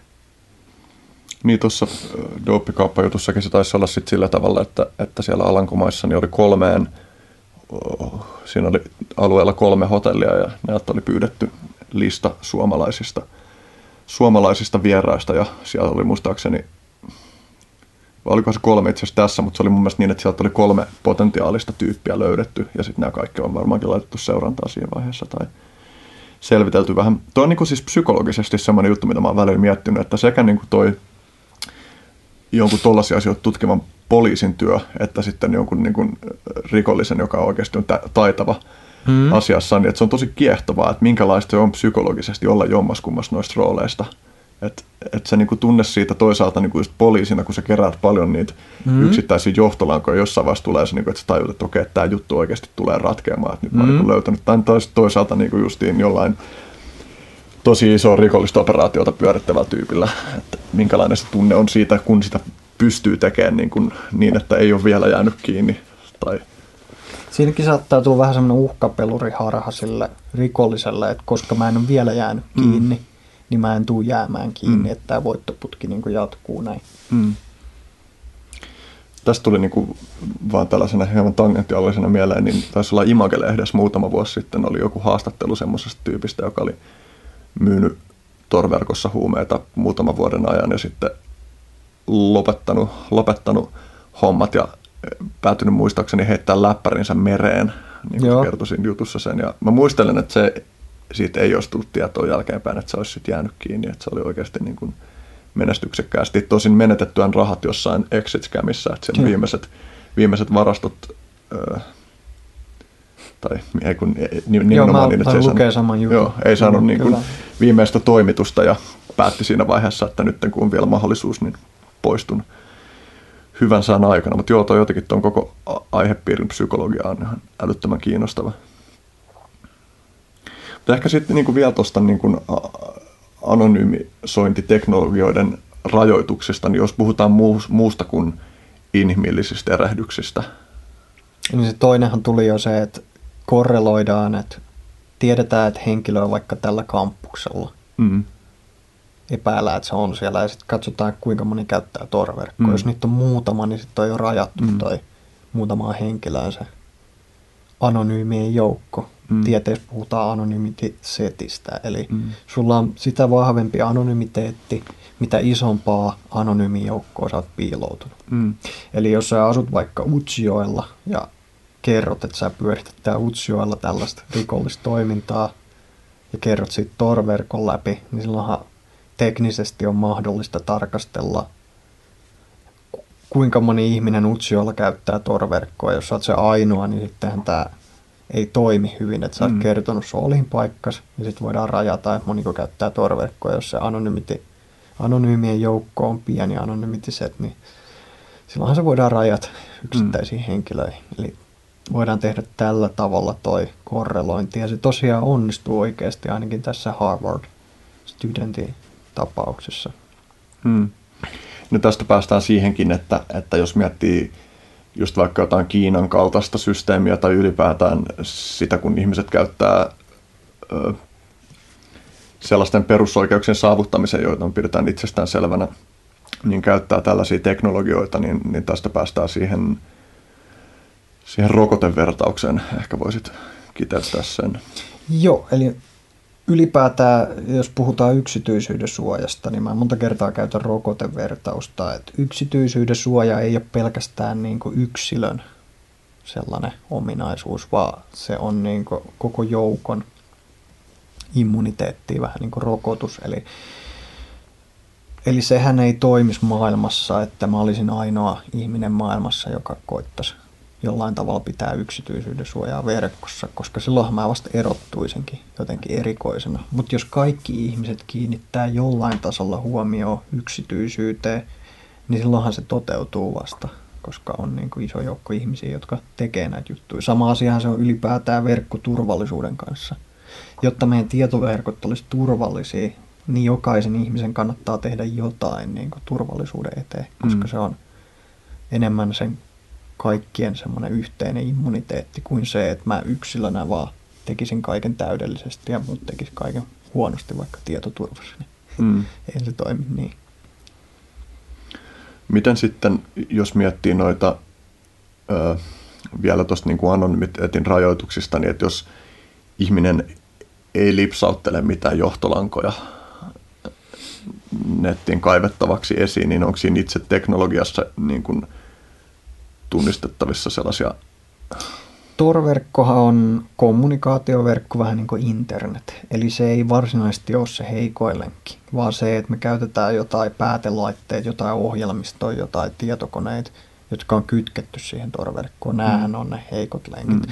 Eli esimerkiksi jos hyökkääjä pystyy tunkeutumaan sun läppäriis ja näkee, mitä sä naputat sillä, niin silloinhan sä oot menettänyt kaiken sen turvan, mitä nämä ohjelmistot sulle takaa. Eli vaikka ne kommunikaatiokanavat olisi kuinka salattui, mutta se hyökkääjä on jo päässyt sun näppäimistä sun koneeseen, näkee sun näppäinpainallukset ja muut, ruudun, niin silloinhan on menetetty peliä.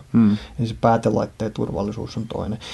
Sitten vielä, että miten näitä verkkohuumekauppapaikkoja on suljettu, niin nehän on toi ohjelmistoja, ne on toi verkkopalveluita. Ja verkkopalveluita vastaahan voidaan normaalistikin hyökätä. Eli niissä on aina lähes poikkeuksetta jotain tietoturva-aukkoja missä tahansa verkkosivuissa, missä tahansa verkkopalveluissa. Niitä tulee ajan yli varmasti sinne paljastuu. Niin silloin jos hyökkääjä, no tässä tapauksessa hyökkääjä on tietysti esimerkiksi poliisivoimat, niin tekee semmoisen verkkohyökkäyksen tähän verkkopalveluun ja onnistuu jollain tavalla saamaan sieltä tietoja ulos. Ei välttämättä kaappaa koko palvelua, mutta pääsee vaikka jotenkin etenemään sinne, että näkee tiettyjä logitietoja sieltä verkkopalvelusta, niin sieltähän saattaa vuotaa esimerkiksi tieto siitä, että missä se palvelin on. Esimerkiksi sen IP-osoite tai joku tällainen, mikä kertoo, että tämä palvelin on täällä ja sitten taas viranomaiset voi käyttää muita pakkokeinoja ja mennä sinne palvelimen luo, kun se fyysinen olinpaikka tunnetaan. Ja ne voi hyökätä siihen verkkopalveluun suoraan. Nämä ei ole niin kuin Tor-verkon niin kuin tietoturvaongelmia. Nämä on niiden päätelaitteiden tietoturvaongelmia. Täällä kanssa siitä siinä Ylen haastattelussa, jonka aiemmin mainitsin, niin siellä oli myös tällainen kohta, jossa sanottiin, että keskusrikospoliisin kyberrikostorjuntakeskuksen johtaja Timo Piirainen kertoi Ylen haastattelussa, onkin kertonut tähän muotoon, että KRP on palkannut oman asiantuntijansa jäljittämään bitcoin-valuutan liikkeitä. Tämä on mielenkiintoinen myös, että... Joo, bitcoinihan voi jäljittää. Se blockchain on läpinäkyvä julkinen, eli kaikki transaktiot bitcoin-verkossa, jokainen bitcoin-siirto ihan säilyy siellä ikuisesti. Ja mihin rikollisessa käytössä koitettu turvautuu, niin on koitettu eri tavoin tietysti peittää näitä omia rahansiirtoja, esimerkiksi käyttämällä jotain tämmöisiä mikseripalveluita ja muita, jotka sekoittaa tietoa siitä, että mitkä summat menis minnekin, kun ne hajautetaan useisiin eri pienempiin siirtoihin ja useampiin eri lompakoihin, mutta kuitenkin esimerkiksi voisin helposti kuvitella, että edelleen tuosta datasta näkyy aika selkeästi, jos joku siirtää rahaa vaikka Silkkitien järjestelmään, ja jos sieltä siirretään rahaa ulos, niin kyllähän ne näkyy varmasti siellä blockchainissa, jos tehdään jotain teknistä analyysiä sillä.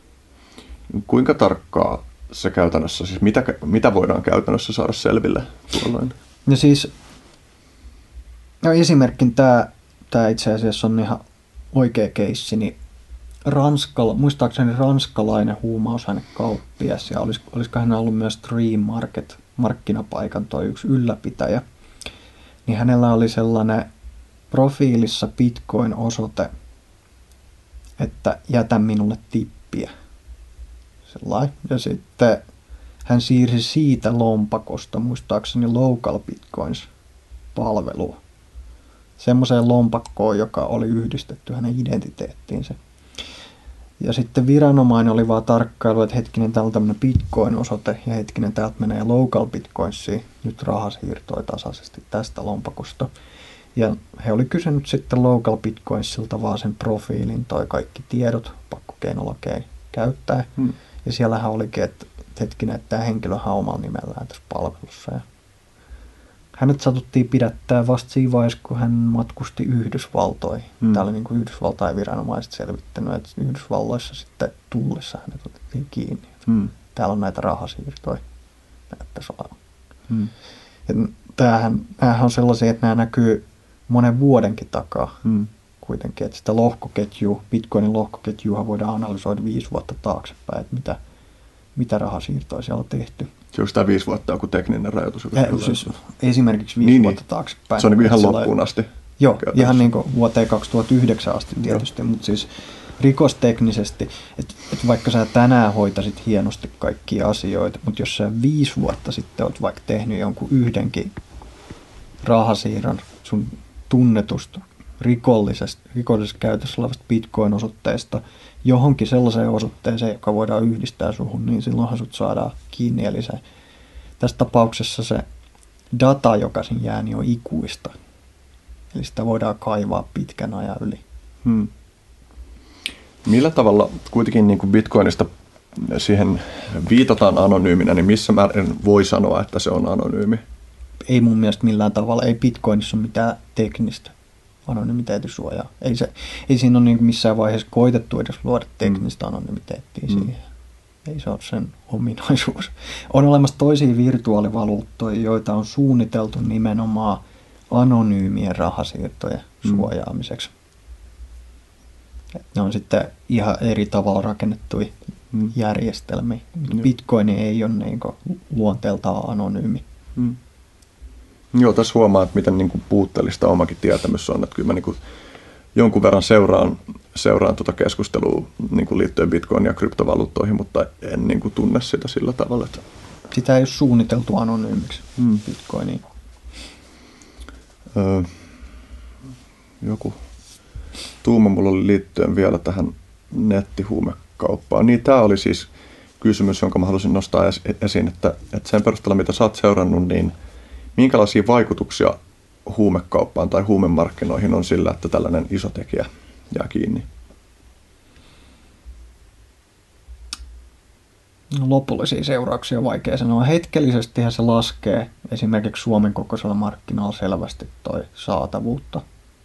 Mutta sitten niin useamman kuukauden yli niin joku toinen ottaa kyllä sen markkinan haltuun.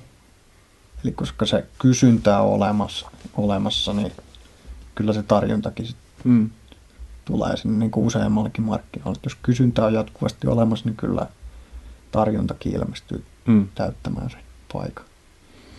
Niin, se on ilmeisesti myös tyypillinen tapahtumaketju, että kun joku iso markkinapaikka saadaan suljettua, niin sitten tilalle tulee monta uutta, jotka haluaa tavoitella tätä samaa markkina-asemaa. Ja tietysti voi ajatella myös niin, että kun on paljon kilpailua, niin sitten se tarkoittaa, että myös kehitystä tapahtuu. Joo, siis toi on selkeä trendi, että jos suljetaan Tor-verkossa joku markkinapaikka, niin ne samat myyjät oikeastaan siirtyy jo samana päivänä muille markkinapaikoille tekemään sitä kauppaa. Eli sillä ei sitä kaupankäyntiä kyllä niin kuin juurikaan edes haitata enää, että yksittäinen markkinakauppapaikka sulkeutuu, että se siirtyy sitten vaan toisiin markkinapaikkoihin.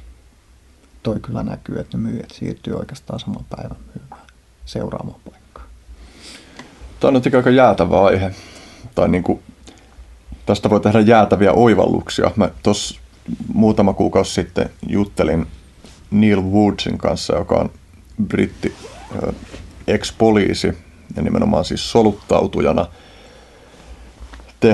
tehnyt uraa ja justiin niin kuin omien sanojensa mukaan niin kuin tuhansiksi vuosiksi passittanut ihmisiä huumekauppiaita vankilaan. Ja hänen havaintonsa oli se, että ihan riippumatta siitä, että kuinka iso tekijä saatiin kiinni, niin siinä meni muutamia tunteja, niin kuin tarjonta oli palannut ennalleen katukaupassa. Ja tietysti niin kuin voi kysyä, että miten tähän nyt on päädytty, että muutamia tunteja, mutta että käytännössä hänen tulkintansa oli se, että tästä ei vaan ole yksinkertaisesti mitään muuta hyötyä kuin, tai siis että sen vaikutus on se, että rikolliset muuttuu ovelammiksi ja niiden otteet kovenee. Ja niin kuin voi miettiä samaa, vaikka jos miettii jotain Meksikon huumekartellimeininkiä, niin jos siellä saadaan joku iso tekijä kiinni, niin siinä on iso tyhjiö. Ne mahdolliset, potentiaaliset rahantekomahdollisuudet on valtavia siellä, riskit on tietysti suuria, mutta niin on myös ihmisten elinolosuhteet siinä, sillä tavalla, että löytyy loputon määrä niin kuin huonossa elämäntilanteessa olevia ihmisiä, jotka lähtee tuollaiseen meininkiin mukaan, jos on mahdollista. Suomessa vähän väliä kuullaan silleen niin kuin viranomaisten iloitsemista siitä, että joku iso huumekauppias on jäänyt kiinni, ja tietysti se on ymmärrettävää ihan vaikka siitä aiemmin mainitusta psykologisesta näkökulmasta, että miten siistiä se on selvittää joku rikos, mutta mitkä ne käytännön vaikutukset sillä on, että saadaan joku kauppias kiinni, niin siihen nähden vaikka, että minkä verran siihen laitetaan resursseja. Jälleenkin niin kuin vaikea kysymys, että tuostakin mä lähtisin miettimään laajemmin, että Suomessa esimerkiksi rikollisuus on laskenut viimeisen 100 vuoden aikana merkittävästi kaikilla tasoilla, mutta mä en ainakaan tiedä, miksi se on laskenut. Mielenkiintoinen kysymys kuitenkin, että kyllähän meillä niinku esimerkiksi ei meidän yhteiskunta ainakaan koventunut viimeisen 100 vuoden aikana, mutta rikollisuuden määrä on laskenut. Eli jotkut asiat aiheuttaa sen, että tapahtuu entistä vähemmän rikollista käytöstä. Niin, no, yksi varmaan tietysti, joka nyt on tällä hetkellä vähän kyseenalaisessa tilassa, mutta että yleisesti ottaen, jos yleinen hyvinvointi on noussut, ihmisten peruselintaso on noussut, niin se varmasti aiheuttaa tota. Ja tietysti on sanottava niin kuin kommenttina tuohon äskeiseen, että ainoa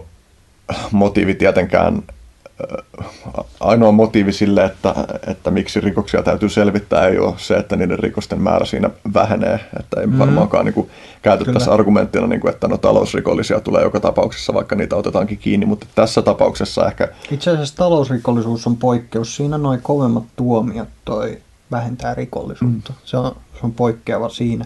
Se ehkä johtuu siitä, että ne henkilöt laskelmoivat sitä riskiä siinä tosi tarkkaan, että mikä on sen riskin ja sen tuomion niin kuin tasapaino. Mutta sitten toisaalta vastaava ja ihan niin kuin eri tapaus on, että toi väkivaltarikollisuushan ei vähene, vaikka toi tuomioit kovennettaisiin väkivaltarikollisuudesta. Se taas johtuu siitä, että se on luonteeltaan yleensä impulsiivista, jolloin se ihminen ei niin kuin harkitse sitä, että okei, tästä saa näin paljon vankeutta tai kannattaako tehdä. Jep. Joo, ja toi mun maininta talousrikollisuudesta ei niin kuin ollut sinänsä se, että tätä vaikutusta ei olisi, vaan että se on niin kuin ainoa olennainen argumentti siinä. Mutta ehkä tässä huumekauppakysymyksessä tietysti sen takia olisi syytä keskustella siitä, että mikä on mielekästä, että vaikka musta ei olekaan selvää, että mikä se optimaalinen vaikka valtion sääntelymekanismi olisi, niin meillä on mahdollisuus kuitenkin keskustella siitä, tai että mä oon itse kiteyttänyt sen niin, että se keskustelu koskee sitä, että otettaisiinko me yhteiskuntana huumausainemarkkinat järjestäytyneen rikollisuuden käsistä pois, ja että nykytilanne on se, että me ollaan annettu se niiden käsiin. Ja tavallaan, että niin kun... Jolloin meidän tietysti täytyy taistella sitä järjestäytynyt rikollisuutta vastaan, koska se on selkeästi huono ilmiö. Niin. Mutta se on se asetelma, kyllä on tuo, että se aiheuttaa sen, että näin täytyy olla. Niin, ja just että tavallaan, että vapautuisiko yhteiskunnan resursseja. Onhan meillä ollut alkoholikieltolaki, missä oli ihan samanlaiset piirteillä. Mut joo, tää on kyllä tosi kiehtova kokonaisuudessaan tää nettihuumekauppa aihepiiri ja myös niin kun laajasti tai osittain limittäisenä niin tää anonymiteettiaihe. Varmaan siihen tullaan palaamaan vielä tämän keskustelun aikana. Ehkä voisi puhua nyt kuitenkin teknologian vaikutuksesta ihmiseen ja ihmisen ja teknologian suhteesta. Saat kertonut. Se on ehkä kattoteema, minkä kautta mä katselen eri teemoja, niin kuin anonymiteettia tai yksityisyyden suojaa tai tietoturvaa. Just mä teen tutkimusta, niin kuitenkin pohjimmiltaan mä pohdin, että millä tavalla ihmiset vuorovaikuttaa teknologian kanssa ja teknologian kautta. Ja kyllä mä ainakin pitkälti sitä mieltä, että toi teknologia käyttää meitä aika paljon. Eli vaikka me kuvitellaan, että me ollaan sen laitteen herroja, että jos me otetaan käyttöön joku tällainen älypuhelin, niin me päätetään, miten me se käytetään, niin kyllähän se näyttää kuitenkin siltä, että se laite alkaa pian ohjaamaan, miten me niin kuin toimitaan ja kauanko aikaa me käytetään sen parissa ja miten me reagoidaan siihen. Eli siinä on selvä sellainen trendi, mikä on ehkä voimakkaampi, että teknologia käyttää ihmistä. Toki se on ollut olemassa aikaisemminkin. Niin, ehkä niin kauan kuin meillä on teknologia ollut. On. Ja se haaste ehkä on siinä, että me ollaan naiveja sen suhteen, että minkä laatuinen se suhde on. Joo, siis mitä mä usein mietin, että jos mennään tästä 100 vuotta taaksepäin tai semmoinen määrä ja mennään jonnekin maaseudulle, niin eihän ihmisillä ollut käytössä vielä toi rannekelloja. Eli se, että koitettaisiin sopia tapaamisia 15 minuutin tarkkuudella tai puhuttaisiin, että tämä asia kestää tunnin, niin ne ihmiset niin tuijottaisiin sua vähän sellainen oudosti, että mitä ihmettä sä selität. Miksi sä edes koitat niin mitata tämmöisiä asioita, kuten minuutteja tai muita, että ne ei ole niin ollut silloin vielä olemassa siinä yhteiskunnassa. Sitten kun on alettu käyttää kelloja, otettu niitä käyttöön, niin hyvin nopeastihan se kello on itse asiassa siirtynyt ajuriksi tässä, miten niin kuin yhteiskunta toimii. Nykyään ymmärretään kaikki niin kuin ajan kautta ja kaikki on aikataulutettu ja meillä on itse asiassa hyvin tarkkoja aikatauluja ja niin edespäin, että se kellohan ohjaa meidän käytöstä, eikä sillä lailla, että me tietoisesti päätettäisiin, että näin me käytetään kelloa, vaan me synnytään yhteiskuntaa, jos me ollaan kellojen mukaan eläviä olentoja. Mm. Nyt on niin kuin kiinnostavaa, että välillä näkee ihmisten, jotka käyttää vaikka sosiaalisen median työkaluja, niin kommentoivan ikään kuin silleen niin, että ettekö te tajua lampaat, että miten tämä sosiaalinen media vaikuttaa teihin, ja sitten niin kuin siihen liittyy semmoinen vaikutelma siitä, että ihminen kuvittelee olevansa sen vaikutuksen ulkopuolella, mutta että on samanaikaisesti mahdollista käyttää sitä teknologiaa, ja mä en usko siihen, että sitä on mahdollista käyttää ilman, että tulisi todella paljon vaikuttuneeksi siitä, vaikka kuinka on tietoinen tuosta. Mä samaa mieltä.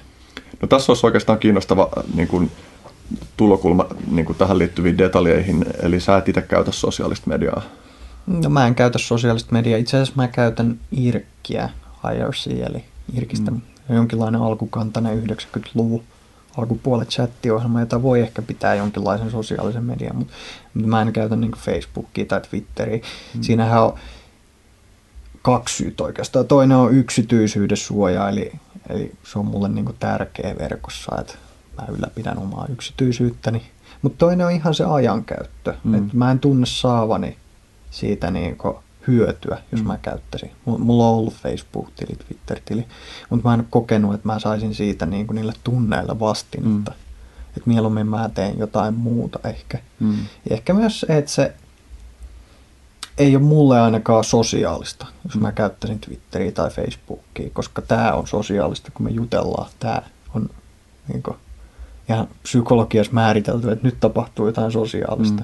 Mutta se, että jos mä kirjoittaisin Twitter-viestejä, niin mä en ole ihan varma, että täyttääkö tämä edes määritelmää sillä, mitä me tarkoitetaan sosiaalisuudella. Että sitä voisi vähän kyseenalaistaa, kuinka sosiaalinen tämä koko järjestelmä on. Ja no, itse mä koitan optimoida ajankäyttöä, niin mihin mä käytän aikaa, niin sitten mä oon luopunut tästä. Niin, kyllähän se niinku, tavallaan meidän julkisessa keskustelussa sellaiset termit kuin epäsosiaalinen media on ihan niin kuin perusjuttu, mutta se ei tarkoita vielä, että me oikeasti ymmärrettäisiin tai etenkään hanskattaisiin sitä, että miten toimia tämän tilanteen kanssa. Ja niin IRC esimerkiksi on siinä mielessä todella erilainen, että siellä ei ole mitään algoritmeja, jotka päättää, että mitä sisältöä sä näet. Se on vaan keskusteluohjelma. Ja niin mä itse mietin omaa suhdettani vaikka Facebookiin, niin siinä mielessä mulla on erilainen tilanne kuin sulla, että mä kyllä koen saavani siitä paljon irti, eli mä en esimerkiksi ole kärsinyt siitä, että mä avaan Facebookin ja on silleen, että niinku vittu mitä paskaa taas fiidi täynnä, mikä osittain johtuu siitä, että mä en pääsääntöisesti edes käytä sitä fiidiä, koska mulla on siellä muita juttuja, joita mä teen ja mä en mulla saattaa mennä kuukausia, että mä en edes avaa sitä virtaa, mutta joka tapauksessa nekin jutut, jotka on mun mielestä kiinnostavia, niin dominoi ja ohjaa mun käyttäytymistä sellaisilla tavoilla, joista musta tuntuisi naivilta kuvitella, että mä oisin yksin, vaan niin kuin täysin niiden hallinnassa. Ja myös mun mielestä semmoinen tavallaan liian yksilökeskeinen näkökulma siihen asiaan, joka painottaa sitä, että sä voit vaan valita, että sä, vaikka sä tiedät, tai että kun me tiedetään, että siellä on niin kuin psykologian ammattilaisia, jotka suunnittelee ne mekanismit sellaiseksi, että ne mahdollisimman tehokkaasti hypnotisois ja niin kuin addiktois meidät, niin, niin kuin se, että painotetaan sitä, että no sä voit yksilönä vaan valita olla noudattamatta niitä, niin on todella naivi lähestymistapa jo sen vuoksi, että se ei ota huomioon sitä, että se vie meidän kognitiivista kapasiteettia torjuu niitä jatkuvia niin addiktoivia impulseja. Ja sama esimerkiksi koskee, mä mietin vaikka niin kuin kaupungissa olevaa mainontaa, räikeitä vilkkuvia valoja, lööppejä. Että kyllä mä voin valita olla katsomatta niitä, mutta mä unelmoin sellaisesta maailmasta, jossa mä voisin vaan lähtökohtaisesti valita, että mun ei tarvitse käyttää yhtään rantua mun energiaa siihen, että mä torjun niitä impulseja. Mähän itse haluaisin maksaa itse asiassa kaikista verkkopalveluista, joita mä käytän. Eli mä haluaisin käyttää Googlen palveluita ja maksaa niistä vaikka ihan tuntuvasti satasen kuussa. Ja sitten Googlen tehtävä olisikin taata mun yksityisyys. Ja Googlen tehtävä ei olisi vaikuttaa mun käytökseen, eikä toi näyttää mun mainoksiin. Ja silloinhan miksi mä haluaisin maksaa siitä, niin koska yritykset toimii näin. Ne tuottaa sitä, mitä niille maksetaan. Eli jos se olisi maksullinen palvelu, niin silloinhan yllättäen se, okei, tämä tulovirta tulee siitä, että tämä ihminen maksaa nyt satasen kuussa ja se haluaa näitä kolmea asiaa, niin silloinhan tämä yritys alkaa optimoimaan näitä. Jos ne on ilmaisia, niin kuin Facebook ja Google on meille ns. Ilmaisia, toki siinä on joku transaktiokulu meille varmasti, koska jostain rahaa tulee, niin silloinhan niiden päätoimintaa on sen jälkeen mainostaminen, käytöksen manipulointi ja datan keruu meistä. Tämä on se liiketoimintamalli ytimessä. Jotta siihen voisi vaikuttaa, niin todennäköisesti paras tapa olisi maksaa palveluista, koska silloin käytetään rahaa ja silloin ohjataan oikeasti sitä yritystä. Mun täytyy sanoa, että mä en ole ikinä ennen kuullut tuota ajatusta niin kuin esitettävän, että mieluummin maksasin Googlen ja Facebookin palvelusta, ja se tuntuu täysin loogiselta. Siitä herää välittömästi kysymys, että niin kuin, olisiko sellainen jollain edellytyksillä toteutettavissa, vai onko se niin, että toi nykyinen lähestymistapa, jossa käyttäjä on se tuote, jota myydään niille, joille se data niin kuin, tai että käyttäen data myydään ja sillä pyöritetään se. Olisiko se muutettavissa? Mun mielestä se kuulostaa toteutettavalta, koska näinhän me halutaan yleensä ohjata. Jos et maksa siitä, niin sullahan ei ole mitään äänestyslippua ohjata sitä käytöstä yritysmaailmassa. Myös toi, mitä mä itse asiassa näen vielä tarkemmin, että mun oma aika on arvokasta. Ja mun oma yksityisyys on arvokasta.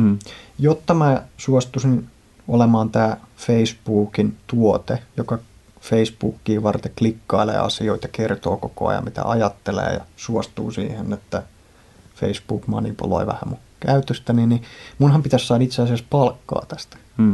Mun mielestä tämä asia on ihan selkeä, että sit mun pitäisi ehkä maksaa tästä, jos mä tuotan tällä yrityksellä jotain hyödyllistä. Että tällähän on joku hintalappu. Mietin usein tätä asiaa. Eli ihmisten kannattaisi ehkä laskea hinta sillä ilmaisen palvelun käytöllä tapauksessa. Mulla on itsellä muuttunut tässä nyt, tai koska mä itse käytän just esimerkiksi Facebookia aktiivisesti työkaluna, ja se on tosi hyödyllinen. Siinä on, sen hyvät puolet on ihan valtavia, mutta sen huonot puolet on myös merkittäviä. Ja kaksi juttua, jotka mulla on nyt tuntunut merkitykselliseltä. Ensimmäinen oli se, että mä tajusin, että tämä lisäosa FB Purity mahdollistaa niiden notifikaatioikkunoiden, jotka pulpahtaa aina, kun joku tekee jotain, niiden blokkaamisen kokonaan. Mä oon käyttänyt sitä muutaman viikon, koska se on kiehtovaa, se pärisee ja se rikkoo keskittymisen joka kerta. Ja se tavallaan tuntuu, siinä nostaa päätään hieman tämä fear of missing out -fiilis, että okei, että mitä mä nyt skippaan, koska mulla tulee notifikaatiot silleen, että mulla tulee päivässä se 99 täyteen usein, jolloin jos mä en kerran päivässä lue sitä, niin sit mä vaan menetän niin kuin esimerkiksi jotain kontribuutioita johonkin keskusteluihin. No, psykologisesti mä oon niin kuin tutkailu omaa suhdettani tähän ja todennut, että se on musta ihan ok, koska netti joka tapauksessa on luonteeltaan sellainen, että siellä tapahtuu asioita, jotka olisi kiinnostavia, mutta sä et vaan voi antaa niille kaikille energiaa. Mut toinen ehkä suurempi juttu on se, että mä oon useamman vuoden ajan satunnaisesti käytellyt tällaisia blokkeriohjelmia etunenässä niin kuin Windowsille ja nyt kai Android-masinoillekin tarjolla oleva Cold Turkey, joka mahdollistaa. No, alun perin se mahdollisti siis sen, että sä voit tietyksi ajaksi vaan blokata, että Facebookia ei ole käytössä tuona aikana. Nyt se on kehittynyt siihen pisteeseen. Mä oon siis maksanutkin siitä ohjelmasta ja kelannut, että voisi jossain vaiheessa syytää niin kuin huomattavasti isompiakin summia sille tekijälle, koska se on niin tärkeä softa kehittää. Niin nyt se on päätynyt siihen pisteeseen jo se kehitys, että sä pystyt säätämään esimerkiksi viikoksi kerrallaan, että käyttöaika Facebookissa on niin kuin vaikka tuntipäivässä ja ei yhtään enempää. Ja sä pystyt käyttämään joko niin, että sä blokkaat sen kokonaan tietyksi ajaksi, tai sitten sä voit niin kuin tehdä niin, että sä itse päätät, että milloin sä käytät sen, mutta sitä on käytettävissä. Joo. Nämä on tosi hyviä työkaluja. Joo, tosi hyvältä. Joo, ja mä oon siis mailaillut sen tekijän kanssa ja lähettänyt kehitysehdotuksia aina, kun on tullut mieleen jotain. Mä lähetän kaikki palauteehdotukset. Ja sen suunnitelma olisi myös se, että sä sais sen niin kuin pilvipalveluksi, jolla sä voisit pistää sen blogin ulottua kerralla kaikkiin sun laitteisiin. Siellä ei ole vielä. Mutta tämä on niin kuin tuntunut nyt yhdeltä merkittävimmältä, niin kuin yksi parhaista työkaluista, joihin mä oon pitkään aikaan törmännyt. Että mä voin valita, että mitä palveluita mä haluan rajata milläkin tavalla. Ja tällaisten juttujen täytyisi kehittyä just sen takia, että meidän psykologia ei yksinkertaisesti. Ensinnäkään meidän psykologia ei ole tarpeeksi vahvaa, ja toisekseen se vie meidän energiaa, kun me joudutaan taistelemaan sen kanssa. Kyllä. Mä käyn aika vähän verkkosivuilla. Et mä en yleensä mene verkkosivuille, jos on uutisia, viihdettä tai mainoksia. Ainakin mä oon huomannut omasta psykologiastani, että mun ei kannata lukea verkosta uutisia. Että se informaatioarvo on melkein negatiivinen päivän päätteeksi. Ja mä ratkaisin tilanteen niistä, että mä oon tilannut paperisen aamulehden, jonka lukukokemus on ihan erilainen. Se on ensinnäkin, että ne jutut on pidempiä, niin se ei ole klikkiotsikoita. Ja pelkästään se aamunen lukukokemus on aivan eri kuin se, että hajanaisesti pitkin päivää klikkailisi tai uutislinkkejä. Yksi niin tosi kiinnostava juttu on, että monet äänekkäimmät ton nykymeiningin vastustajat on ihmisiä, jotka on lapsuudesta asti kasvanut tietokoneiden parissa. Mä en yhtään ihmettele sitä myös, että ehkä ne näkee sen koneistonkin siinä taustalta, että ton asian kanssa kannattaa olla varovainen sikäli, että jos käytöstä yritetään ohjata. Mä kattelin ehkä kuukausi sitten semmoisen Prisma-dokumentin, joka käsitteli toi ruokaa, mitä olisi terveellistä syödä, ihan semmoinen yleinen teema. Ja se yksi tutkija sanoi tällaisen asian, että toi lähes kaikki tuommoinen ruoka on terveellistä syödä, mitä kaupasta saa, paitsi jos sitä on mainostettu ankarasti, niin silloin se on lähes syömäkelvotonta poikkeuksetta.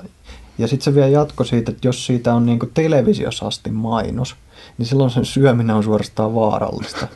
Ja sitten mä aloin miettimään sitä, että hetkinen, tämmöinen itse asiassa pitää paikkansa, että jos mietit televisiossa asti olevia ruokamainoksia, niin ne on lähes poikkeuksetta jotain tuotteet, mitä ei voi edes kuvailla, että ne olisi enää ruokaa, vaan ne on jotain muuta. Ja tämähän näkyy tavallaan monessa tuommoisessa nettimediassa ja sosiaalisessa mediassa, että asiat, mitä ne nostaa pinnalle, niin ei ole välttämättä hyväksyä. Edes tietää sellainen, että mitä on suosituinta nyt, mitä muut klikkailee eniten, niin se ei välttämättä ole hyvää informaatiolaatua. Ja pelkään ihan niin kuin oman keskittymiskykyni hajottamista, jos mä koittaisin vaikka seurata näitä medioita tai uutisia. Että mä oon aika pitkälti sitten vaan rajannut itse. Toinen, mikä tuohon tuli mieleen, toi muutama viikko sitten yksi mun kaveri, joka kirjoittaa väitöskirjaa, valitti, että sen väitöskirjan kirjoitus on vaikeaa, koska sen on vaikea kontrolloida sitä, että se päätyy aina selailemaan jotain netistä, katsomaan YouTube-videoita, sosiaalisen mediaan ja näin edespäin. Ja se lopulta aina päätyy käyttämään niitä palveluita enemmän kuin se oli suunniteltu, eli niihin meneekin tunteja, mikä on tietysti pois siitä yksinäisestä väitöskirjan viimeistelyprosessista.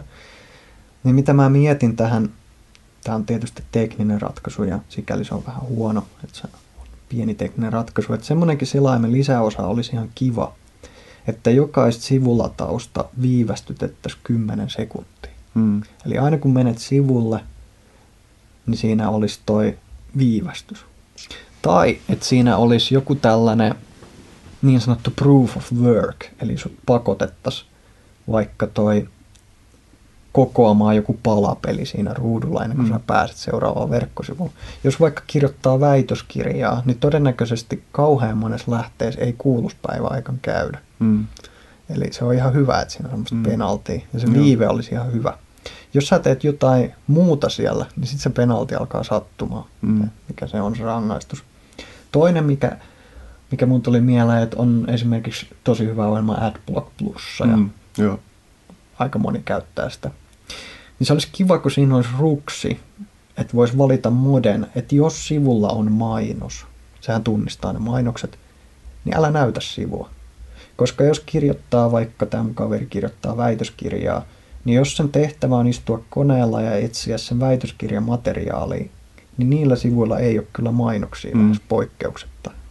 Eli se olisi ihan hyvä, että siellä olisi se täpi, että älä näytä sisältöä sivuilta, jossa on mainoksia, jolla pystyttäisiin rajaamaan sitä enemmän työkäyttöä, koska nythän ne menee niin helposti siihen, että menet jollekin sivulle ja hetken päästä olet jossain muussa aiheessa, kun olikin mielenkiintoisempaa asiaa siellä näkyvin. Joo, mä esimerkiksi mä käännän nyt kirjaa ja käytän sanakirja.orgia, joka on noista nettisanakirjapalveluista paras. Ja siellä on, kuinka ollakaan, niin sillä hakusivulla Hesarin tuoreimmat kärkiotsikot. Ja mä todella usein olen huomannut meneväni siihen. Ja mä niin kun on vaan niin kuin havainnoinut sitä, että miten se prosessi menee ja miten vaikeaa, vaikka mä olisin silleen, että okei, että nyt tulee tää, että mun tekee mieli katsoa nämä läpi. Mä vaan katon nämä läpi. No okei, mä vaan klikkaan tän yhden. Ja no, nyt mä itse asiassa asensin tuossa viime viikolla niin kuin sanakirjasoftan, suomi-englanti sanakirjasofta mun koneelle. Ja niin kuin, mä en vielä ole ehtinyt vertailla, että minkälainen sen sanavarasto on verrattuna tuohon sanakirja.orgiin, mutta siis tällaiset jutut, meidän täytyisi jotenkin kehittää keinot, jolla noi olisi täysin ihmisen itsensä käsissä. Totta kai. Ja niin kuin, miten vitus on niin vaikeaa. Tai siis niin kuin teknisesti, että sä voisit rajata noin pois, joo, koska kun ainakaan mulle ei toimi sellaiset, että mä koittaisin päättää, vaan että toi, mä en viihdytä itseäni nyt vaikka, että mä keskityn nyt tähän asiaan. Koska jos mä etsin vaikka tieteellisiä lähteitä ja päädyn Wikipediaan, niin hyvin hetken päästä mä oon hyppinyt siellä Wikipediassa aivan niin kuin se aiheen ulkopuolella. Ja mun ainakin täytyy niin kuin hyvin tarkkaan pitää itselläni tätä rajausta. Sama asia, että nyt voisi miettinyt vaikka, että jos haluat vähentää vaikka alkoholin juomista, niin paras vaihtoehto ei välttämättä ole pitää koko ajan jääkaapissa kylmää olutta ja viinihyllyä täynnä. Et se ei ainakaan vähennä, koska meillä tulee se impulsiivinen hetki, että okei, mä voin alkaa juomaan olutta ja siitä se taas lähteekin. Eli me ollaan aika impulsiivisia olentoja ihmiset. Et vaikka meillä olisi hyvät motiivit, niin me lipsutaan kyllä helposti. Ja noiden rutiinien kehittäminen on tosi vaikeaa, jos se teknologia päinvastoin pyrkyy vaan siihen, että häirittäisi sitä keskittymistä. Niin hankalaa se on. Ja noi on sellaisia asioita, mitä ehdottomasti täytyy ratkaista, koska ne vaikuttaa niin paljon ihmisten hyvinvointiin, ihmisten niinku oikeiden tavoitteiden täyttämiseen. Toi on myös kiinnostavaa, että sit esimerkiksi nyt liittyen vaikka Facebookiin tai Googlen kaltaisiin lafkoihin, niin että käytännön tasolla yksittäisen käyttäjän on äärimmäisen vaikea päästä mihinkään tekemisiin oikean ihmisen kanssa, jonka kanssa voisi esimerkiksi selvittää jotain palvelun käyttöön liittyvää ongelmaa tai tollaista. Ja toi on tosi ahdistava tilanne. Ja niin kuin, lähtien siis siitä, että ihmisten profiileja vaikka blokataan niin kuin perusteettomasti ja sen selvittäminen voi olla niin kuin ihan älyttömän työn takana tai täysin mahdotonta. Lisäksi myös se, että noiden palvelujen ihan niin kuin perusominaisuuksien kehittäminen niin kuin jotenkin liittyen siihen, että minkälainen se systeemi on, että miten vaikka Facebookia kehitetään, on tosi vaikeaa, tai että tavallaan että on semmoisia niin kuin ominaisuuksia, joita on ollut jossain peruskeskustelufoorumi softissa vaikka 15 vuotta sitten, joita Facebookissa ei ole, joiden koodaaminen ei salatisti olisi se vaikeampaa kuin jossain SMF-foorumilla, koska Facebookissa on niin paljon niitä muuttuvia tai liikkuvia osia, mutta täytyisi kehittää jotain keinoja, jolla esimerkiksi olisi varmaan monta ihmistä, jotka mielellään koodaisi jonkun ominaisuuden tuollaiseen palveluun. Joo, niin kuin, tai muokkaisitte algoritmeja, että mitä mulle näytetään. Niin, ton tyyppisiä juttuja. Ja jotenkin täytyisi löytää keinoja ratkaista toikin ongelma, että se valta ei vaan keskity, niin kuin, tai että nimenomaan sit, kun sitä Facebookin, että mitä palveluita Facebookissa käytetään, niin sitä ohjaa niin paljon se, että mikä tuottaa massia. Mä en tiedä, oliko niin kuin Googlen e-readerissäkin taustalla kuin tällainen, että se ei vaan tuottanut tarpeeksi massia. Se oli niin kuin tosi monien ihmisten tosi paljon, siis että ihmiset koki sen tosi hyvänä RSS-feedin lukupalveluna, ja sitten se vaan lopetettiin niin kuin naps. Niin, pakkohan se lopettaa, jos ei sillä ole liiketoimintamallia. Ei se ole hyvän tekeväisyysfirma. Niin. Jotenkin niin kuin tuntuu, että kun nämä olisi kaikki niin kuin ongelmia, jotka olisi teknisesti ratkaistavissa, jos me laitettaisiin vaan resursseja siihen, että me ratkaistaan ne, mutta että se... Ei välttämättä kaikki, mutta osa niistä pystyttäisiin paljon auttaa, jos siellä olisi ajureita siihen suuntaan. Siis mun mielestä ei tällä hetkellä vielä realistisesti esimerkiksi sosiaalista kanssakäymistä voi korvata verkossa. Joo. Että se alkupremissi, että se on sosiaalinen media, niin se on vähän epäilyttävä, koska pahimmillaan se vähentää sosiaalista kanssakäymistä yhteiskunnassa. Mutta just esimerkiksi tämän tyyppiset, haluan tässä kuuntelijoillekin mainita, jos ette ole kuullut, niin tsekatkaa projekti Time Well Spent, jonka tarkoituksena on justikin edistää niin kuin sitä, että ohjelmistokehittäjät, palveluiden kehittäjät ottaisivat näitä juttuja huomioon, joista me ollaan puhuttu, mutta että kuinka helppoa nyt olisi vaikka koodata, sanotaan nyt siihen Gmailiin esimerkiksi se ominaisuus, että sä voit asettaa, että mulla on nyt 2 tuntia fokusoitunutta työaikaa, älä anna mulle ilmoituksia mistään uusista sähköposteista, paitsi niin kuin hätätilanne sähköpostit, joihin mä oon itse asettanut, että keneltä mä voin niitä vastaanottaa, jolloin jos mulla vaikka sanotaan puolisolla on oikeasti joku akuutti tilanne, niin hän voi tietoisesti valita lähettää tällaisen niin kuin hätätägillä varustetun viestin tietäen sen, että mä suhtaudun silloin vakavasti siihen, että se on oikeasti kiireinen juttu. Ja just että se, että siinä nykytilanteessa saattaa olla sillä tavalla, että kun sä puhuit itse esimerkiksi siitä, että sä pidät WhatsAppista äänet päällä. Koko puhelimesta itse asiassa. Joo, mä pidän niitä kanssa niin kuin pääsääntöisesti lähes aina, ja siitä seuraa se, että mä en välillä vastaa puhelimeen vaan sen takia, että mä en ole valmis maksaa sitä hintaa siitä, että mä oon niin kuin aina tavoitettavissa. Mutta esimerkiksi, että niillä ihmisillä, joilla näin ei ole, niin että sä saatat olla jossain tosi tiukassa fokuksessa ja joku ihminen laittaa sulle vaikka, niin kuin, että mä löysin kiinnostavan linkin, kato tää. Ja sillä ihmisellä ei välttämättä olisi, niin kuin, jos se saisi valita, että näkeekö tämä tyyppi tämän välittömästi vai sitten kun sillä on aikaa, niin se voisi ihan hyvin valita sen, että sitten kun sillä on aikaa, että se ei haluaisi tietoisesti rikkoa sun keskittymistä, mutta koska meidän softat on kohdattu sillä tavalla, niin se vaan tapahtuu automaattisesti ja se olisi varmasti helppo koodata tuollainen ominaisuus johonkin Gmailiin.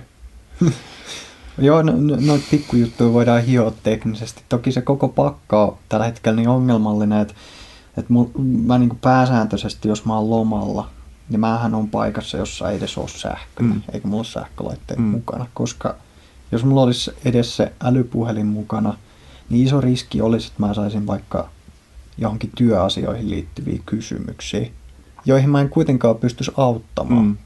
Silloin, eikä mun edes kuuluskaan välttämättä auttaa. Eli mun kannattaa, ainakin itse huomannut, että kannattaa lomailla vaimon kanssa toi paikoissa, jotka on mielenkiintoisia ja jotka ei ole niin sillä lailla, että olisi normaali ympäristö ja normaalit sähkölaitteet mukana. Et esimerkiksi toi vuodenvaihteessa oltiin Kolin kansallispuistossa sähköttömässä mökissä. Sitten toi tämmöiset kohteet on ihan mielenkiintoisia paikkoja viettää muutama päivä tai viikko. Se on hyvä vastapaino. Joo. Sillä.